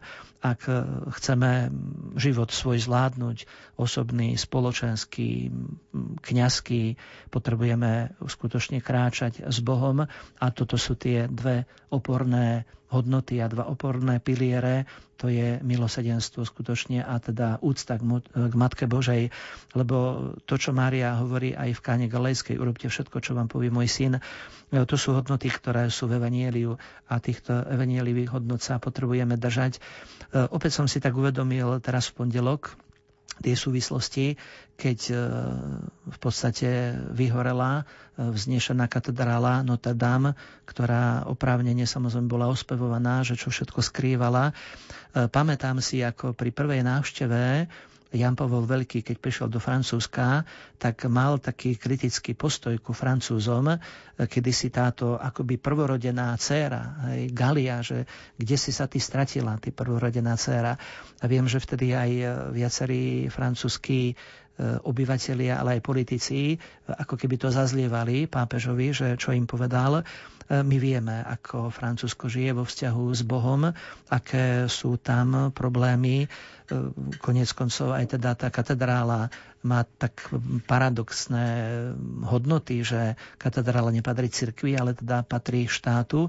Od toho roku 1905 vlastne všetko, čo bolo postavené v poriadku, ale do toho roku vlastne všetky tieto sakrálne stavby vlastní štát a je to taká veľmi e, zvláštna výzva, je to veľký výkričník, ktorý nám pán Boh dal v pondelok Veľkého týždňa, že nielen pre Francúzov, ale aj, aj pre možno hrdú Európu, že tie hodnoty, ak máme my nejaké naplňať, hľadať, ak máme niečo aj my objavovať, musíme sa vrátiť k Bohu a k týmto vznešeným princípom, ktoré Boh dal obleteli mm, správy mm, po celom svete, aj vizuálne, ako napríklad vyzerá tá katedrála. Aj tam je taký veľký symbol, že vlastne krásny pozlatený kríž, ten zostal neporušený a socha Matky Božej, Notre Dame, naša pani, naša vznešená pani, tá je takisto nedotknutá. E, takisto teda jeden z tých kňazov, ktorý pracuje akoby u hasičov alebo má na starosti duchovnú správu, keď už aj s nasadením života vlastne vbehol do horiacej katedrály, tak e, zachránil aj e, trňovú korunu a zachránil aj E, ten plášť e, svätého Ľudovíta a teda také tie najvznešenejšie veci ako keby zostali zachované orgán pri všetkej tej snahe hasičov, že koľko vody tam natieklo že ten orgán vzácný je neporušený. Takže v tej súvislosti, ako to povedal Jan Pavel Veľký, zase som si aj uvedomil, že teda taká tá hrdá a vznešená dcéra, prvorodená dcéra cirkvi, e, ktorou teda kedysi bola tá Galia, že nežije už teda to, čo by mala žiť aj vo vzťahu k Bohu, k cirkvi. Preto je potrebné možno aj v rámci Európy tieto veci nejakým spôsobom riešiť, aby sme si aj my uvedomili, že kde je tá cesta. Možno ešte v tej súvislosti by som povedal, že Paríž má vo svojom znaku loď a heslo Fulctulat nec mergitur, to znamená, že zmieta sa, ale neutopí sa, alebo nepotopí sa. E, veľmi zaujímavo to vyjadril aj otec kardinál Duka, keď nad týmto meditoval, že je to napomenutie, Boh nám dáva aj cez tieto kríže všelijaké napomenutia, ale my sa potrebujeme spamätať, že tá Božia loď sa neutopí, aj keď je zmietaná. A v tomto nám bol takým veľkým vzorom a príkladom aj svätý otec Jan Pavel Veľký napriek všetkým tým problémom, ktoré musel riešiť, keď svet v podstate je jedna taká veľká farnosť aj samotného pápeža a teda chodil, pouzbudzoval snažil sa ísť na mnohé miesta a teda prinášal tam ozaj živú vieru a pouzbudzovať ľudí, aby Božie milosedenstvo a úctu k Matke Božej, aby sme ozaj zaniesli do všetkých kútov sveta, ako to hovorí dnes papež František, že na všetky tie periférie, aby sme ľuďom dali pocítiť, že Boh jednoducho nestratil dôveru v človeka, má záujem aj toho možno najchudobnejšieho posilniť, povzbudiť a práve v tej našej dobe, alebo teda tá moja generácia práve takým vznešeným spôsobom mohla vnímať Jana Pavla, ktorý ako také chodiace evanelium išiel a zapaľoval svet ako to bolo tiež v jedných rorátoch, keď Poliaci urobili roráty o Jánovi Pavlovi po blahorečení, tak vyzdvihli tam tú iskru, ktorá teda aj v deníčku svätej Faustiny je zaznamenaná, že práve z Polska vzíde tá iskra, ktorá zapáli celý svet. A keď pápež e, bol v roku 2002 posvetiť e, lagievniky, tak tam vyzval nielen Poliakov, nielen Európu, ale celý svet, aby ozaj tá iskra toho Božieho milosedenstva e, bola roznecovaná a aby sme vlastne z nej čerpali tú silu cez Božie milosedenstvo a cez Matku Božiu, aby sme aj my zachovávali hodnoty, ktoré nám Boh dáva v Evangeliu. Pán dekan, ostal by som ešte pri Jánovi Pavlovi II. v súvislosti s Božím milosrdenstvom. Bolo to symbolické, že odišiel do domu otca v predvečer nedele Božieho milosrdenstva. Ako sa správne pozerať, respektíve ako správne chápať Božie milosrdenstvo v súčasnosti. Čo by si nám k tomu mohol povedať? Božie milosrdenstvo je fantastický fenomén, ktorý je zvlášť teda v našich časoch a naša generácia tak zvláštnym spôsobom ho môže vnímať. Napríklad ešte keď som študoval ja teológiu v Bratislave eh, od 85. roku, tak my sme sa učili, že je určitý problém keď napríklad zomrie nenarodené dieťa, že ide akoby do takého tzv. prednebia že teda nemôže ono prežívať takú tú väčšinu blaženosť práve preto, že zomrelo v dedičnom hriechu. E, za tých e, niekoľko rokov, 30 rokov, ako aj církev sa posunula v tomto svojom náhľade a to je práve vďaka Božiemu milosedenstvu. Dnes církev hlása, že e, tomuto dieťatku môže Všemohúci Boh v rámci svojho nekonečného milosedenstva odpustí ten dedičný hriech, pretože nezomrelo s nejakým svojim ťažkým hriechom.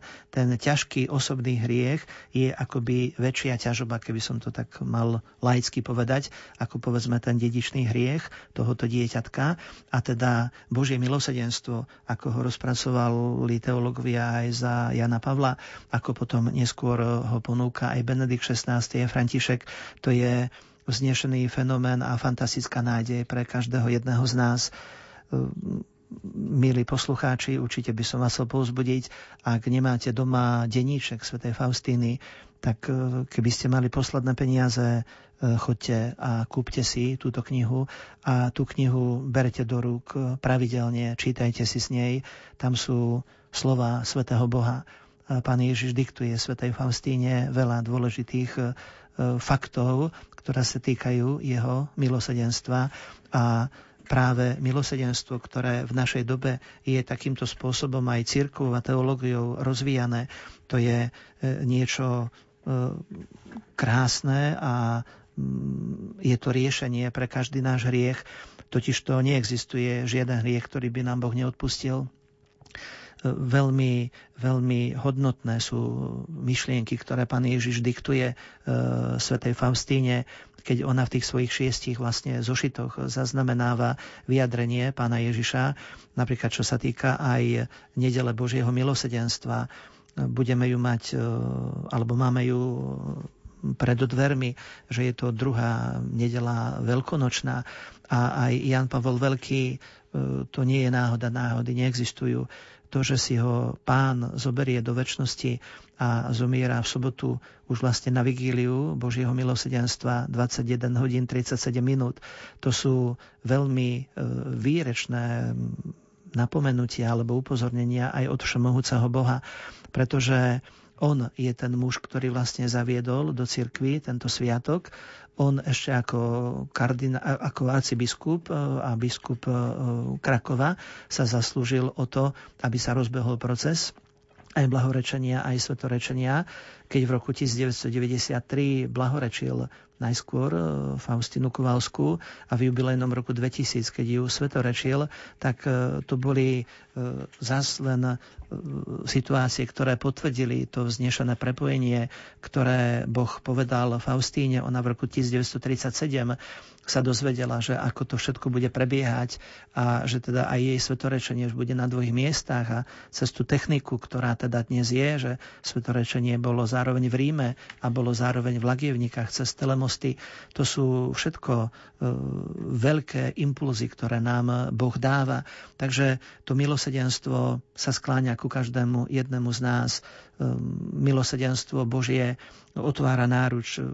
Ak niektorí stále váhate a stále ste nenašli takú odvahu, aby ste prišli k Bohu, buďte si vedomí, že kňaz je tam len prostredníkom, kňaz je tam ten, ktorého Boh postavil možno alebo posadil do tej spovednice, ale Boh je ten, ktorý nám odpúšťa hriechy a pozýva každého jedného z nás. Ak e, chceme dobre žiť, tak e, stále platí to, čo naši dedovia hlásali, že najlepšia poduška na dobrý spánok je čisté svedomie. A teda potrebujeme aj my prichádzať k Bohu, potrebujeme žalovať na seba, povedať tie hriechy, ale ten fantastický pocit, ktorý máme, keď odchádzame, to je, to je niečo, čo nekúpime v žiadnom supermarkete, ani, ja neviem, zálíry, ktoré už neexistujú ani za doláre, ani za neviem akékoľvek e, drahé libry. Pokoj svedomia, to je to najcenejšie, čo môžeme získať a čo nám ozaj Boh ponúka. Takže v takomto duchu, aby sme aj my brali to Božie milosedenstvo ako veľký dotyk Boha pre dnešnú dobu, je to je to čosi, čo je nepochopiteľné, že ten svetý Boh, ktorý e, pretrpel také obrovské muky, e, je ochotný odpustiť nám e, akýkoľvek zločin, akýkoľvek hriech a otvára nám tú náruč. Čítali sme aj v pôste príbeh o marnotratnom synovi, alebo ako hovorí práve Jan Pavol Veľký v encyklike o Božom milosedenstve, že je to príbeh o milosednom ocovi. Následne o týždeň potom sme čítali žene cudzoložníci a keď Kristus píšuc na zemi e, sa vzpriamil a teológovia hovoria, že písal hriechy všetkých tých farizejov, ktorí tam stáli, tak e, Kristus sa pýta, že na nikto ťa neodsudil, nikto, pane. A pán Ježiš hovorí úplne famózne, choď a viac nehre, že ja ťa neodsudzujem. Takže toto je taká tá veľká nádej pre súčasný svet. Potrebujeme sa vrátiť k Bohu a potrebujeme ozaj z toho Boha čerpať sily sú priam nepochopiteľné veci, ktoré ľudským rozumom nepochopiteľné, ktoré nám Pán Ježiš zanecháva, či už cez svetu Margitu Mariu Alkok, 9 prvých piatkov, mm, aj keď v tomto prípade možno niektorí kňazi e, povedia, že je to súkromné zjavenie, ale církev má s tým obrovské skúsenosti.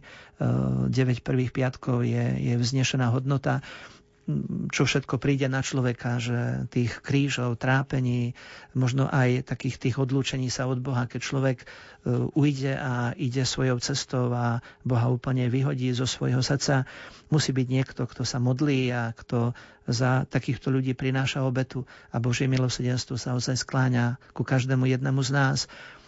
Otázka milosedenstva cez svetu Faustínu cez denníček, e, cez e, Božie milosedenstvo druhej veľkonočnej nedele. To sú, to sú dary, ktoré sú nesmierne pre tento svet. Keď si zoberieme my taký fakt, že pán Ježiš aj v tom denníčku hovorí Faustíne, že si vyslovene praje, aby práve v túto nedelu Božieho milosedenstva, aby ľudia pristupovali, aby boli očistení. A keď sa pomodlia čo len raz korunku k Božiemu milosedenstvu, že to milosedenstvo na nich vyleje obrovské dary, požehnanie a milosti. Je to na nás, na kňazoch, aby sme my o týchto veciach hovorili, aby sme vás povzbudzovali, aby ste boli vy ľudia, ktorí vnímate tieto Božie hodnoty, aby sme neboli zadubení vo svojich srdciach, aby sme si povedali, stojí mi to za to ísť a postaviť sa, povedzme, do tej šory a vyspovedať sa a ísť na prvý piatok a mať pred sebou takú tú snahu, že budem pristupovať pravidelne ku Svetej spovedi, pretože tá spoveď má taký dvojaký význam. Nielen, že mi Boh odpúšťa hriechy, to je len polovička, 50% pravdy, ale tá druhá polovička veľmi dôležitá je, že Boh mi dáva silu. A každá sveta spoveď to vo mne znásobuje všetky tieto hodnoty. Takže aj v tomto vás chcem povzbudiť, aby ste boli ľuďmi viery, aby ste boli ľuďmi svetej spovede, aby ste boli ľuďmi ruženca, aby ste si uvedomovali, že ten Boh e, neskutočne má záujem o každého jedného z nás a e, nemá s tým problém, že si nebol dlho na spovedi, alebo že si nebola roky na spovedi. Choď, nájdi odvahu, povedz ľuďom, aby sa modlili za teba, aby si našla v sebe tú silu a išla e, k tomu Božiemu milosedenstvu a, a Boh ozaj dáva obrovské dary. Ja mám veľa skúseností z kniazského života. Som takmer 30 rokov kňazom. Možno jeden príbeh by som spomenul.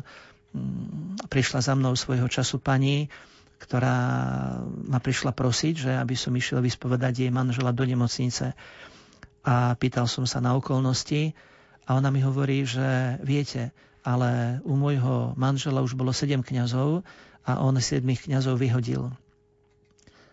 No a ja sa jej pýtam, a myslíte si, že mňa nevyhodí? Keď siedmých vyhodil, tak ja budem v 8, nie? A ona mi hovorí, že vás nevyhodí. A pýtam sa jej, no prečo si to myslíte? A ona mi hovorí, jednoducho vás nevyhodí, choďte za ním a vy ho vyspovedáte. Pýtal som sa na zdravotný stav, že teda v akom je stave, či je to urgentné. A ona hovorí, že e, je to teda stav taký náročný, ale nezomiera zajtra, ale v každom prípade, že teda aby som šiel.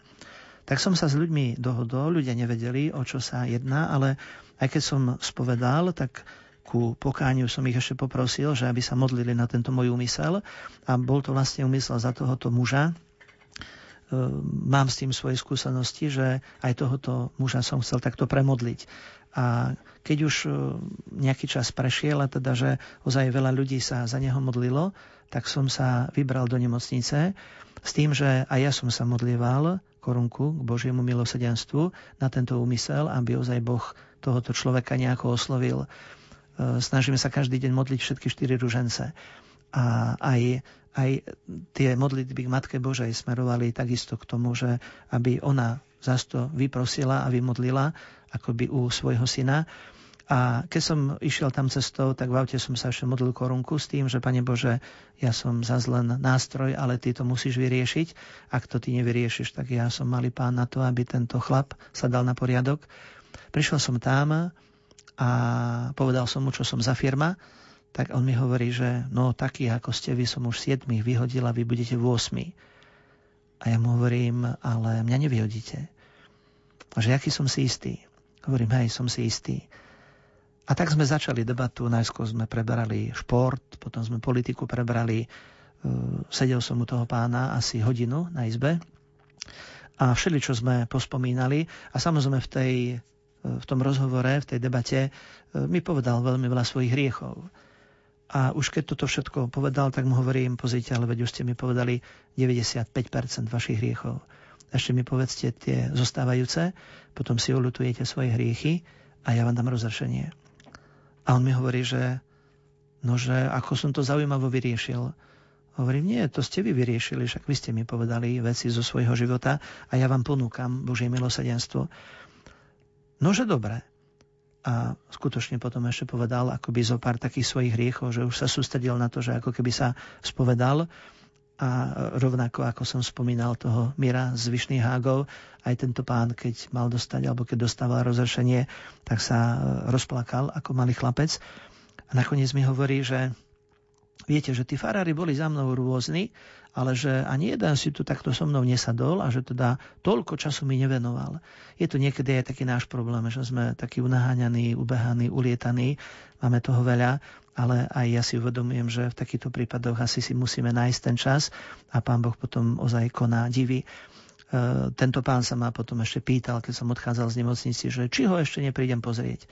Hovorím, samozrejme, veľmi rád tak medzi tým ho už potom preložili na doliečovacie oddelenie, tak tam som za ním bol ešte raz, asi dva dní po tejto svetej spovedi a následne potom ten pán zomrel. E, Božie milosedenstvo je skutočne nesmierne a Boh otvára náruč tretiačikom, keď to vysvetľujem na náboženstve, tak sa to veľmi krásne dá vysvetliť a oni si to tak zapamätajú, že keď človek roztvorí tú náruč, majú to tak v sebe, alebo teda ich k tomu vediem, že takáto nesmierne otvorená náruč, to je náruč Boha a Boh je schopný odpúšťať, ako hovorí pápež František, Boh sa nikdy neunaví práve z toho odpúšťania, čiže je potrebné, aby sme my našli tú silu, aby sme šli a aby sme Bohu povedali, a keď mu vyznáme hriechy a povieme mu prepáč, Boh nám hovorí úplne fantastické veci, chodia viac nehrež a už je to na nás.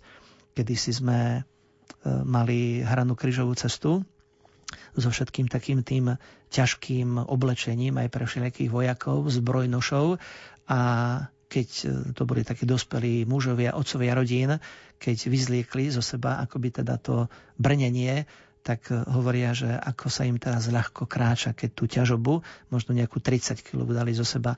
A tak je to aj s tým svedomím, že keď zložíme zo seba túto ťarchu, tak potom sa nám tak ľahko, elegantne kráča.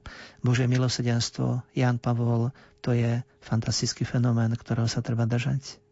Mali sme veľkých pápežov, svätý Jan Pavol II, potom emeritný svätý otec Benedikt XVI, ale aj teraz pápež František. Áno, E, máme veľkú výhodu, že Boh nám posiela aj v tejto akoby ťažkej dobe e, takéto veľké osobnosti. Konec koncov, ktorá doba nebola ťažká, či to bol stredovek, alebo to bol starovek. A tento moderný postoj, ktorý dnes mnohí ponúkajú, to je život bez Boha, to je život bez hodnôt, to je život, ktorý šliape po desatore a nerešpektuje toto základné hodnoty zo Sinaja. A práve pápeži e, našich čias my sme, dovolím si tvrdiť, taká omilostená generácia, ktorá ponúka e, niečo, niečo e, z toho praktického života e, viery, len musíme to žiť tak, ako nám to predkladajú aj pápeži, že Jan Pavol Veľký priniesol ohromné, ohromný taký rozmach by som povedal, že otvoril akoby okná, aby sa vyvetralo v mnohých veciach a teda prišiel taký nový prievan. Benedikt XVI. A ja som presvedčený, že naša doba ešte nedocenila Benedikta XVI. Benedikt mnohé veci, ktoré povedal, ktoré predniesol e, svojim životom, svojim postojom, myslím si, že neskôr ešte zhodnotíme tohto pápeža, ktorý takým typickým precízným, rozumovým spracovaním ponúka jednoznačné pohľady na teológiu, na hodnoty konec koncov posledná jeho esej 18 stranová, keď sa zamýšľa nad hriechmi kňastva, nad všetkým tým zneužívaním, e, to je opäť hodnota, ktorá vychádza z hĺbky jeho viery a z takej tej dôvery, e, z takej tej odovzdanosti do Božej vôle. Mm, tie problémy, ktoré teda dnes stále viac a viac idú akoby na svetlo Božie, že čo všetko kňazi E, nezvládli. Tam je jednoznačný problém, problém viery, problém postoja každého jedného kňaza voči tým hodnotám. E, potrebujeme sa aj my modliť a potrebujeme mať úctu k Eucharistii.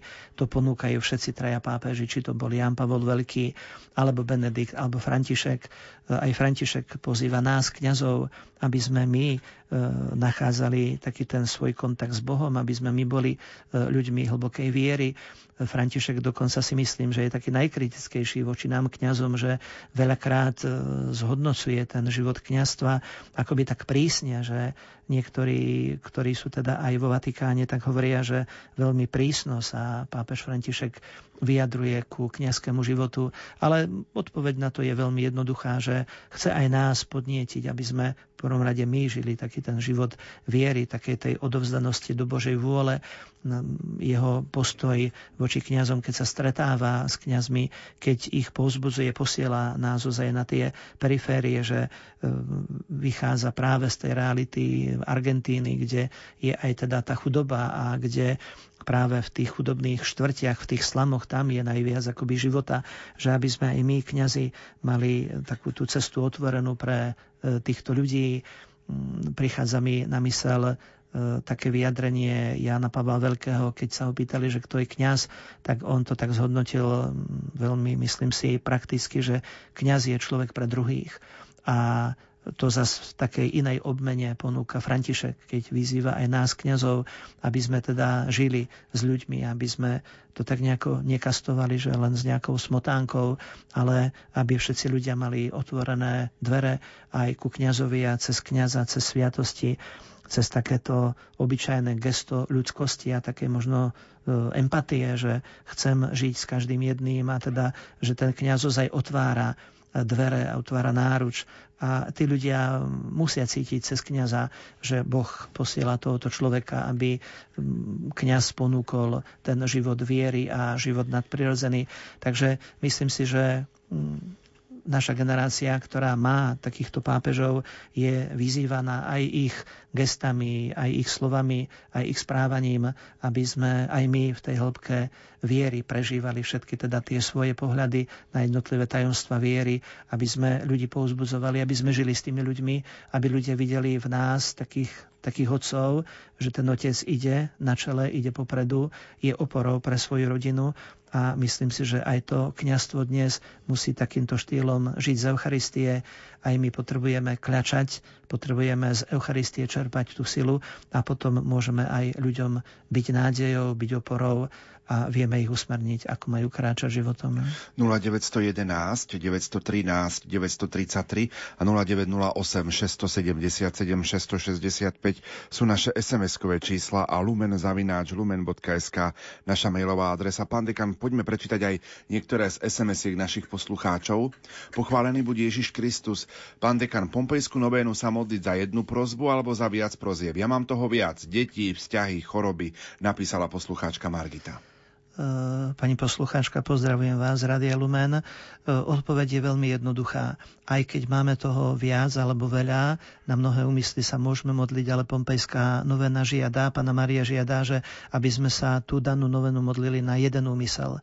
Čiže aj keď toho máte viac, tak eh, si to tak nejako rozložte, že začnem teraz sa modliť na ten jeden konkrétny úmysel a totiž to no, novena aj žiada, že ten úmysel vždy treba povedať pred tou modlitbou každého jedného ruženca.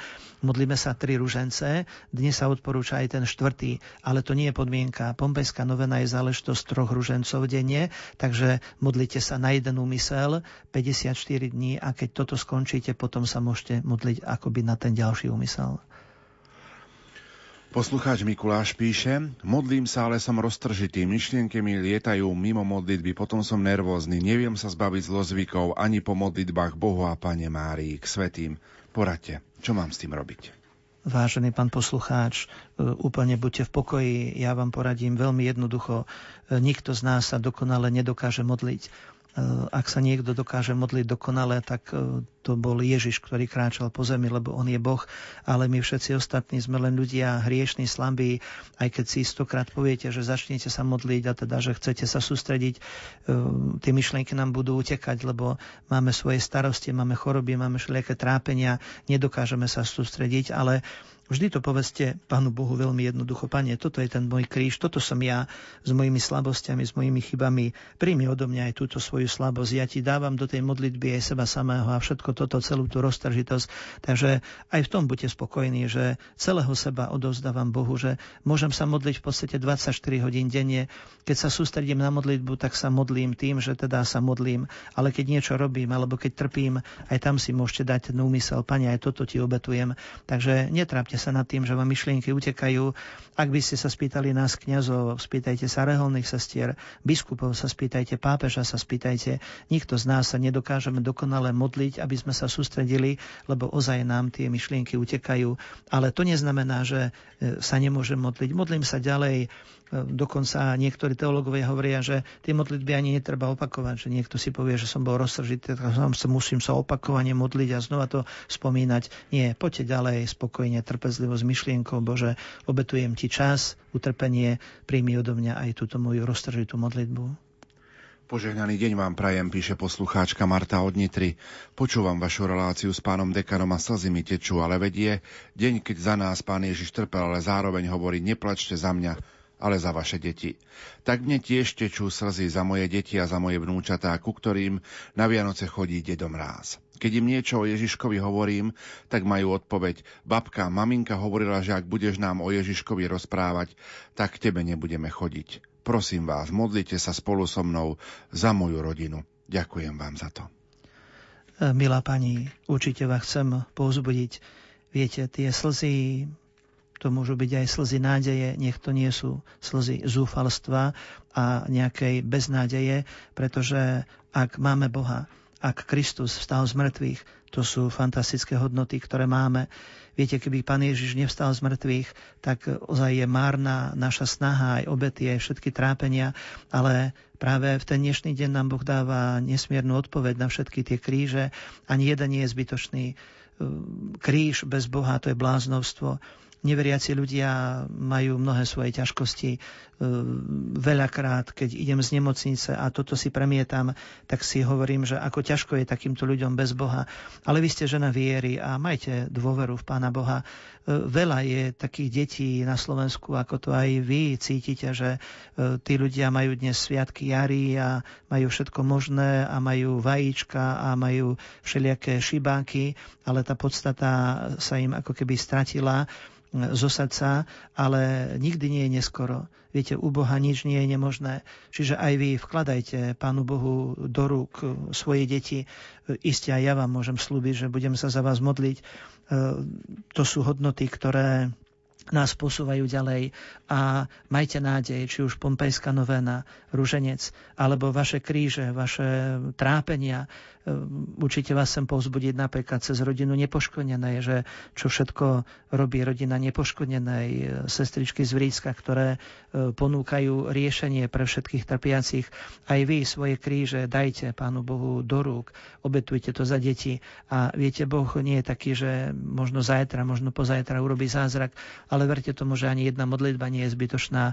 Boh vás vidí, Boh vás počuje a príde čas, majme nádej, že Boh vypočuje vaše prosby, Možno, možno to bude o krátky čas, možno to bude neskôr, ale verte tomu, že tie naše modlitby ako keby sa ukladali do takej imaginárnej nádoby, z ktorej sa nestratia a príde čas, kedy Boh vlastne vypočuje tú modlitbu. Takže buďte žena viery a buďte žena dôvery a verte tomu, že Boh je schopný pomôcť aj vašim strateným deťom cez vašu modlitbu a cez vašu obetu, aby sa vrátili naspäť k pravde, ktorá sa volá Boh. Posluchačka Jarmila píše, srdečne vás pozdravujem, ďakujem za reláciu a tiež ďaká, že ste mi pripomenuli vynikajúceho pátra Angelusa, ktorý sa tiež pričinil o moje uzdravenie. Jeho moto skrze kríž ku svetlu v láske si budem pamätať celý život. Požehnané sviatky Jarmila. Ďakujem pekne, pani Jarmila, aj vás pozdravujem. Mne zo pár kniazov dalo veľmi veľa do života. Môj pán farár, dnes už teda monsignor Janko Šmelka, ktorý ma viedol, ja som rodák z Ilavy a on ma naučil žiť s Kristom veľmi tak prakticky. On stával svoje kniazstvo práve na tých dvoch pilieroch, úcta k boskému srdcu a úcta k Matke Božej. Potom seminári to bol práve Pater Angelus, to bol chodiace evanílium, ten človek e, zanechal nesmierne hlbokú stopu. Ja som mal pozvaného aj ako primičného kazateľa a týždeň pred e, primíciami bol u nás vo farnosti a mal takú duchovnú obnovu. To bolo v roku 1990, kedy sa tie ľady lámali a potom aj teda primície boli vlastne historicky prvýkrát teda na námestí. No a všetko to, čo Pater Angelus dokázal urobiť, tam boli obrátenia, keď tiež po rokoch ľudia prišli ku Svetej spovedi a dali si do poriadku svedomie. E, verím tomu, že tento muž svetého života je v nebesiach a teda oroduje za nás, aj za moje kňastvo a teda aj e, v súvislosti s týmto, čo ste vypovedali, viem si predstaviť, čo aj pre vás znamenal, aj teda pre Bratislavčanov v tom ťažkom e, období, keď sme teda tam žili, lebo tento muž skutočne žil veľmi autentické Božie evanielium a bol to ozaj kňaz svetého života. Musím sa priznať, že Pátra Angelu sa som mal možnosť stretnúť ako malý chlapec a to na liečení v Lubochni, keď chodil do endokrinologického ústavu. Bolo to, myslím, že v roku 1991, keď sme pristupovali k prvému svetému príjmaniu v Hubovej, vo Farskom kostole, tak on bol na Svetej Omši vtedy, keď eh, sme mali prvé sveté príjmanie. Ja mám s tým mnohé zážitky, možno pre vás skôr narodených a vy, ktorí teda ste z Bratislavy a ste sa s ním stretali, tak možno ste vedeli, možno nie, že on mal jedno oko umelé, lebo teda režim, ktorý bol, tak spôsobil veľké problémy aj jemu. A keď bola revolúcia, tak e, všetko teda bolo hore nohami už aj v Bratislave, aj v seminári, tak sme chodili aj ku nemu, tak ľudovo povedané na rozumy. A ja som išiel raz za ním na byt, bolo asi pol jedenástej večer a keď som mu teda klopal, zvonil, tak cez dvere mi hovorí, že nezľakni sa, lebo mám oko, on mal také sklenené oko, ako by teda len vložené, že mám oko v vonku, že mám ho vo vode. No a skutočne, keď som teda, alebo on keď otvoril dvere a keď sme sa stretli, keď som ho zbadal, tak bol to veľmi zvláštny pohľad e, na človeka, ktorý ozaj mal len jedno oko a aj vtedy som si tak ešte oveľa viac uvedomil, že čo všetko nám dáva aj bohoslovcom, aj teda Bratislave, že s akou ohromnou vierou on prežíval mnohé ťažké chvíle, keď mu treba aj zakázali, že určitý čas nás nemohol spovedať, nemohol chodiť do seminára, tak sme museli hľadať cesty a spôsoby, ako sa stretať, ale nesmierne veľa mi do kňastva dal taký ten jeho svetý život. Poďme ešte k Pompejskej novéne. Dobrý deň, chcem sa opýtať, modlím sa Pompejskú novénu v aute, v autobuse, keď vešam prádlo, keď večer klačím a modlím sa, zaspávam, tak chodím a modlím sa. Je to platné? A ešte jedna otázka v súvislosti s týmto. Chcem sa opýtať, či je potrebné sa modliť Pompejský ruženec vždy presne v tomto poradí. Radostný, bolestný, slávnostný. Viete, no, e, pán Ježiš, on nie je striktný právnik, ktorý nám povie, že toto musí byť všetko takto presne. Ja by som to veľmi zjednodušil, aby som povedal, modlite sa, kdekoľvek idete. Ak idete kde si na prechádzku, idete sa prejsť, máte chvíľu času, alebo ste sama, alebo ste s deťmi, s ľuďmi, s kýmkoľvek, aj tam sa môžete modliť. Ak doma ste kde si na záhradke a ste sama, e, iste už to nie je taká modlitba, že by sme sa akoby tak dokonale sústredili. Ale viete, keď si mám vybrať, že či sa budem modliť v takejto situácii, alebo budem myslieť na možno nejaké veci, ktoré by ma potom zaťažili vo svedomí, v každom prípade by som vám povedal, že modlite sa kdekoľvek ste, je to čas akoby na posvetenie my máme breviár, ktorý sa máme modliť akoby v jednotlivých e, častiach dňa, aby sme posvetili ten deň. Ja by som povedal, že aj ruženec je čas na posvetenie a je úplne jedno, či sa ho modlíte o jednej v noci alebo sa ho modlíte o tretej popoludní. Jednoducho sú to hodnoty, ktoré nám Pán Boh ponúka. Takže v takomto zmysle by som vám teda odporúčil, že modlite sa, nezhrešíte. A taktiež aj ten spôsob, že či to musí byť v tom poradí. Je to zaužívané, že je to teda spôsob práve taký ten teologický, že máme najskôr radostné tajomstvá, že potom teda Kristus trpel a že nakoniec teda vstal z mŕtvych, tak je dobré, keď sa zachová možno tento postup, ale keď by ste sa to pomodlili aj v inom poradí, určite nezrešíte a je to platné. Poslucháčka Mária píše, pred piatimi rokmi presne na zelený štvrtok som si našla diagnózu tak ako vy. A ja som prešla krížovú cestu. A musím sa priznať, že včera cez obrady som bola trošku aj nesústredená. Uh-huh. Je to ľudské, je to normálne. Pozrite, keď sa takto vrátime v myšlienkách ku tým situáciám, čo sme prežili a mnohé nie sú ľahké, mnohé tie situácie nemôžete ľuďom vysvetľovať, lebo mnohé tie situácie by ľudia možno nepochopili. Pochopia vás len vaši najbližší, ktorí to s vami prežívali, alebo to pochopí lekár, alebo teda kňaz, ktorý možno viac by vedel o tej konkrétnej situácii, ale zás by som vás povzbudil, že aj keď máte všelijaké také situácie, že človek sa nedokáže sústrediť, opäť to chcem tak nejako priniesť Bohu, e, zoberte pána Ježiša konec koncov, on je v Getsemanskej zahrade a on prosí svojho otca, ak môžeš od ním odo mňa tento kalich. Ale to je akoby takéto ľudské, čo hovorí pán Ježiš. Ale v zápäti hovorí takéto božské, nie moja, ale tvoja vôľa nech sa stane. Takže, viete, prichádzame na tie sveté omše zo svojho prostredia, máme ťažkosti v rodinách, v práci, vo vzťahoch, so susedmi, ja neviem kde všade. Čiže ak by sme mali dokonalé situácie, tak by sme takéto niečo neprežili. Ale viete, tí dokonalí ľudia, oni sú už v nebesiach. My sme tu slabí, biední, hriešní, máme svoje nedokonalosti a preto toto prinášame Pánu Bohu. Existuje taký príbeh, alebo teda je veľa takých tých príbehov, že e, napríklad chlapec chcel odovzdať Bohu takéto čosi super, takéto najlepšie. A pán Ježiš e, mu hovorí, že daj mi svoje klamstvo, daj mi svoje hriechy, daj mi svoje ťažkosti. A chlapec je prekvapený, že prečo Boh zrovna toto od neho žiada. A na to by sa mohlo povedať veľmi jednoducho, že Boh je ten, ktorý ozaj chce prijímať naše slabosti a On je schopný ich premieňať a nám dáva potom novú nádej.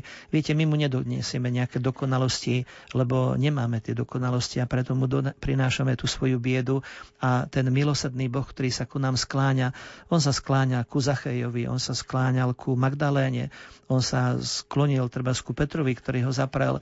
On dokonca je ochotný odpustiť aj Judášovi. Keby Judáš povedal, pane, prepáč, tak by tiež našiel nádej. Takže viete, v tých slabostiach prichádzame ku Kristovi aj my, prinášame mu seba a povedzme mu, pane, takýto som, som človek biedný, ale mám dôveru v teba a viete, Boh to milosedenstvo vám ponúka a je ochotný vám dať požehnanie, ak mu vy dôverujete.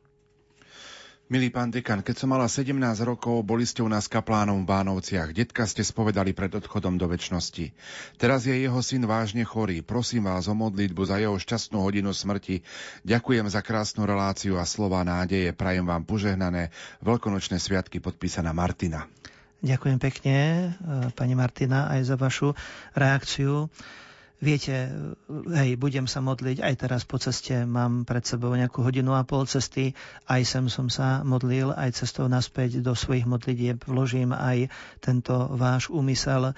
Viete, veľmi silné veci nám odporúča pán Ježiš e, aj treba v denníčku svätej Faustíny. Ja to praktizujem pri chorých, keď prichádzam do nemocníc. Veľakrát tí ľudia odchádzajú, sú akoby v takom poslednom štádiu a tam sa nám veľmi tak odporúča, že aby sme sa v takýchto chvíľach modlili aj pri tých odchádzajúcich ľuďoch korunku Božieho milosedenstva. Tá korunka takisto má obrovskú silu. Viete, Boh nie je človek, ktorý by niečo povedal a potom si za tým nestojí.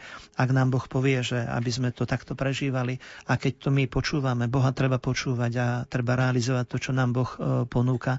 Takže viete, aj tou korunkou Božieho milosedenstva môžeme pomôcť aj týmto ľuďom, ktorí odchádzajú. Pozdravujem aj Bánovce. Majte sa krásne a ozaj s vierou aj vy sa snažte aj túto ťažkú chvíľu prežiť. Ľudský je to náročné, viete, otec je otec, mama je mama. Keď nám odchádzajú títo ľudia, ja už som tiež pochoval rodičov. E, ľudsky je to ťažké, ale vo viere, ak to odovzdávame Bohu, tak vo viere nám Boh dáva nádej, že raz sa s nimi stretneme. Píše poslucháč Viktor, prajem požehnaný čas. Už dva roky sa staráme o dieťa v bdelej kome a máme ešte tri ďalšie deti. Je to veľký kríž a život sa vám obráti na ruby. Bez viery v Boha by sme to nevládali niesť a starať sa o ňa o celú rodinu. Prajem vám všetkým požehnané prežitie týchto sviatkov. Viktor. Ďakujeme pekne, Viktor. Ohromne ste to napísali. Viete, kríž, to je ťažoba, ktorá nemá logiku z toho pohľadu ľudského. Kríž má svoju vznešenú hodnotu len cez vieru v Pána Boha. A všetko toto, čo aj vy si nesiete doma v rodine, to sú ťažkosti, ktoré nie sú na ľudské unesenie, skutočne, ako vy hovoríte, aj my kňazi s tým máme veľa skúseností, že nám ľudia povedia, keby sme nemali vieru, tak by sme to nezvládli, alebo ako povedia dnes mladí, nedali by sme to. Majte tú dôveru, proste Pána Boha. Viete, že prečo nám Boh posiela ten kríž, prečo vám do rodiny dal takúto ťažkosť, e, neriešte to, nepýtajte sa, prečo to všetko máte, skúste vo viere to všetko nie a Boh vám bude pomáhať Matka Božia takisto nevedela, čo všetko ju čaká. Ona bola znalá starého zákona, poznala spisy, ale napriek tomu všetkému povedala, nech sa mi stane podľa tvojho slova. Viete, že my vidíme tak do kopca, ale Boh vidí poza kopec a Boh vie, prečo nám aj ten kríž dáva. Ak nám ten kríž dal, tak majte tu nádej, že dávam aj silu ja to hovorím aj mojim farníkom, že jednou rukou vám Boh dáva kríž, ale druhou rukou vám dáva silu a chce vás podopierať. Alebo ako má latina taký ten krásny výraz, že ave crux spes unica, že teda kríž, ty si naša nádej jediná. Viete, a ten kríž bez Boha je neriešiteľný, ale kríž s Bohom má svoju hodnotu. A keď pozeráme na ten kríž, tak na kríži je Kristus, ale z druhej strany je ešte miesto pre nás, aby sme aj my na ten kríž išli takýmto štýlom a s Bohom to zvládnete.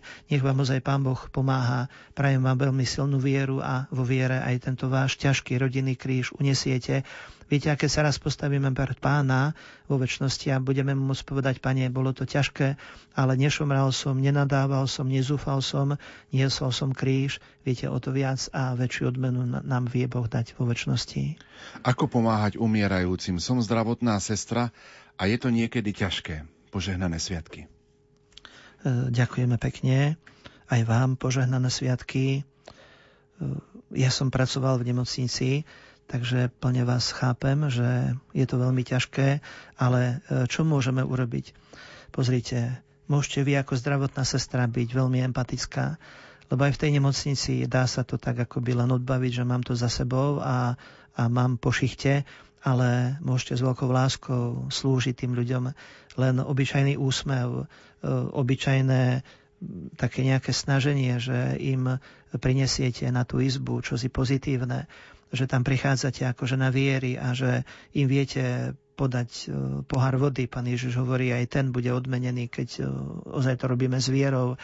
Modlite sa za týchto ľudí, že vy im dajte maximálnu tú svoju starostlivosť, aj keď je to ťažké e, pracovať dnes v nemocnici, ženy, mužovia, lekári, zdravotné sestry, klobúk dolu pred vami pri všetkých tých podmienkach, ktoré sú ale keď tam idete s vierou, tak o to viac si uvedomujete, že idete slúžiť samotnému trpiacemu Kristovi. A keď pristupujete ku týmto ľuďom práve s tým vedomím, že slúžim trpiacemu Kristovi, že snažím sa vidieť v týchto ľuďoch trpiaceho Krista, tak podáte im vy kus svojho srdca a tých ľudí to veľmi obohatí. Veľakrát nemáme na to lieky, nemáme na to nejaké možnosti a schopnosti, aby sme tým ľuďom vrátili zdravie, ale máme srdce a máme svoju ľudskosť a keď toto dáte aj vy na oddeleniach, to sú fantastické veci, ktoré tých ľudí vedia povzbudiť. Na určite jednoznačne by som vám povedal otázka viery a všetkých tých nadprirodzených vecí, že či už tá modlitba, povzbudzujte ich, aby sa modlili, aby oni boli trpezliví, vy sa za nich modlite, nech príbuzných presvedčia, aby za nich predkladali prozby, nech sú akékoľvek tie modlitby. Toto všetko môže tým ľuďom dať veľkú nádej a veľmi im to môže pomôcť, aj keď samozrejme vždy to zostane ťažké, lebo ten kríž v nemocnici vždy bude ťažký, ale vo viere je zvládnutelný. Pán dekan, prežívame Veľký piatok. Poďme trošku ešte na záver pouvažovať o symbole kríža symbol kríža. Symbol kríža je pre kresťana to najpodstatnejšie, čo môže človek mať e, pred sebou. E, keby nebolo toho kríža, kde by dnes ozaj bolo kresťanstvo, ten kríž práve v tom zmysle tej nádeje, ktorú nám Boh dáva. Kríž je niečo, čo nepochopí človek bez viery a bez Pána Boha. Kríž je hodnota, ktorá ponúka ozaj tú nádej a takéto vyslobodenie, keď zoberieme niektoré tie pesničky, ktoré napríklad sa spievajú, mládežnické piesne o tom kríži, že aká je tam nádej a že čo všetko nám ponúka Boh cez ten kríž. Dnešný deň je kríž ešte stále zahalený, budeme ho odhalovať a budeme e, spievať e, my ako kňazi a budeme ho vám ukazovať znova toho Krista umúčeného a dobitého. Ten kríž je jediným riešením pre tento svet. Potrebujeme znova ten kríž postaviť. Veľmi krásnu kázeň mal Jan Pavol Veľký, keď bol v Bratislave, keď prišiel aby blahorečil Zdenku Šelinkovu, to bolo práve na sviatok povýšenia Svetého kríža a on tam rozoberal tie situácie, že ten kríž je teda hlboko zakorenený, hej, a týči sa do nebies, že e, aj človek potrebuje ten kríž nie správe v takomto rozmere, že ľudský ako vládzem a koľko vládzem, snažím sa, nechcem padnúť pod tým krížom, ale chcem mať teda aj tú nádej a pozerám ozaj do nebies, aby Boh mi dal takú tú silu pri nesení toho môjho každodenného kríža. Veľmi zaujímavé slova sú napríklad v nasledovaní Krista od eh, Tomáša Kempenského. Tam eh, je eh, celá kapitolka, ktorá sa tomu venuje a tam sú také ohromné myšlienky, že, že pozri hore, pozri dolu, pozri napravo, naľavo, pozri pred seba, za seba a nenájdeš nič iné a hodnotnejšie, ako je kráľovská cesta Svetého kríža. A skutočne ideme po tej krížovej ceste Viete, Kristus, milí poslucháči, on tú krížovú cestu pretrpel a trpel pre nás.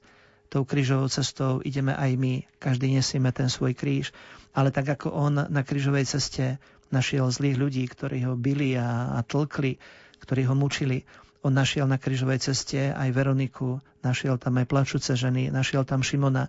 Na krížovej ceste mal svoju matku, ktorá s ním veľmi intenzívne toto prežívala aby sme aj my tú svoju krížovú cestu práve s takouto nádejou kráčali, aby sme si boli vedomi, že ten Veľký piatok, aj ten dnešný, že to nie je koniec nášho života. Kríž nie je koniec e, nášho utrpenia. Ak ten kríž vieme vložiť Pánu Bohu do rúk, tak majme nádej, lebo po troch dňoch príde ten nádherný úsmev veľkonočného rána. Veľmi taká pekná symbolika je napríklad vo filme, ktorý natočil Mel Gibson, Umúčenie Krista.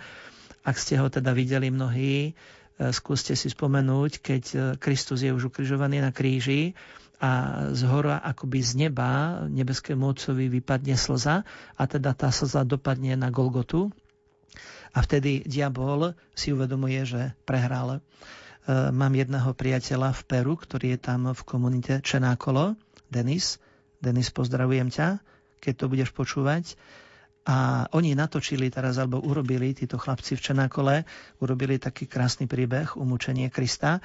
A veľmi zaujímavá je tam taká scéna, Kristus je už na kríži, zomiera a pod tým krížom e, postavili troch diablov. A keď Kristus zomiera, tak tí diabli doslova akoby z hrôzou hľadia na pána Ježiša a v jednom okamihu úplne so strachom utekajú zo scény je to veľmi taká symbolická myšlienka, že ozaj práve kvôli krížu diabol prehral a je už potom otázka len troch dní, aby Kristus vstal z mŕtvych.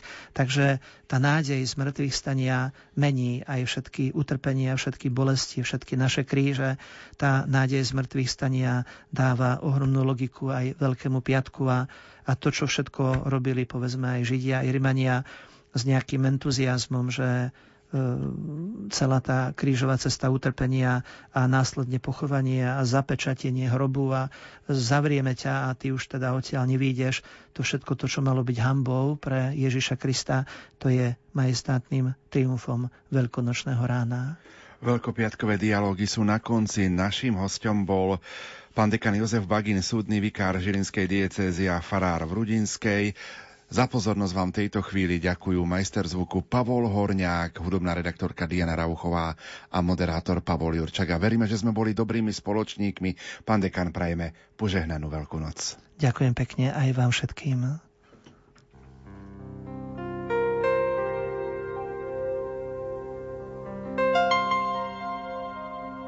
Nechajme preniknúť svoje srdcia Kristovým utrpením. Veľký piatok s rádiom Lumen.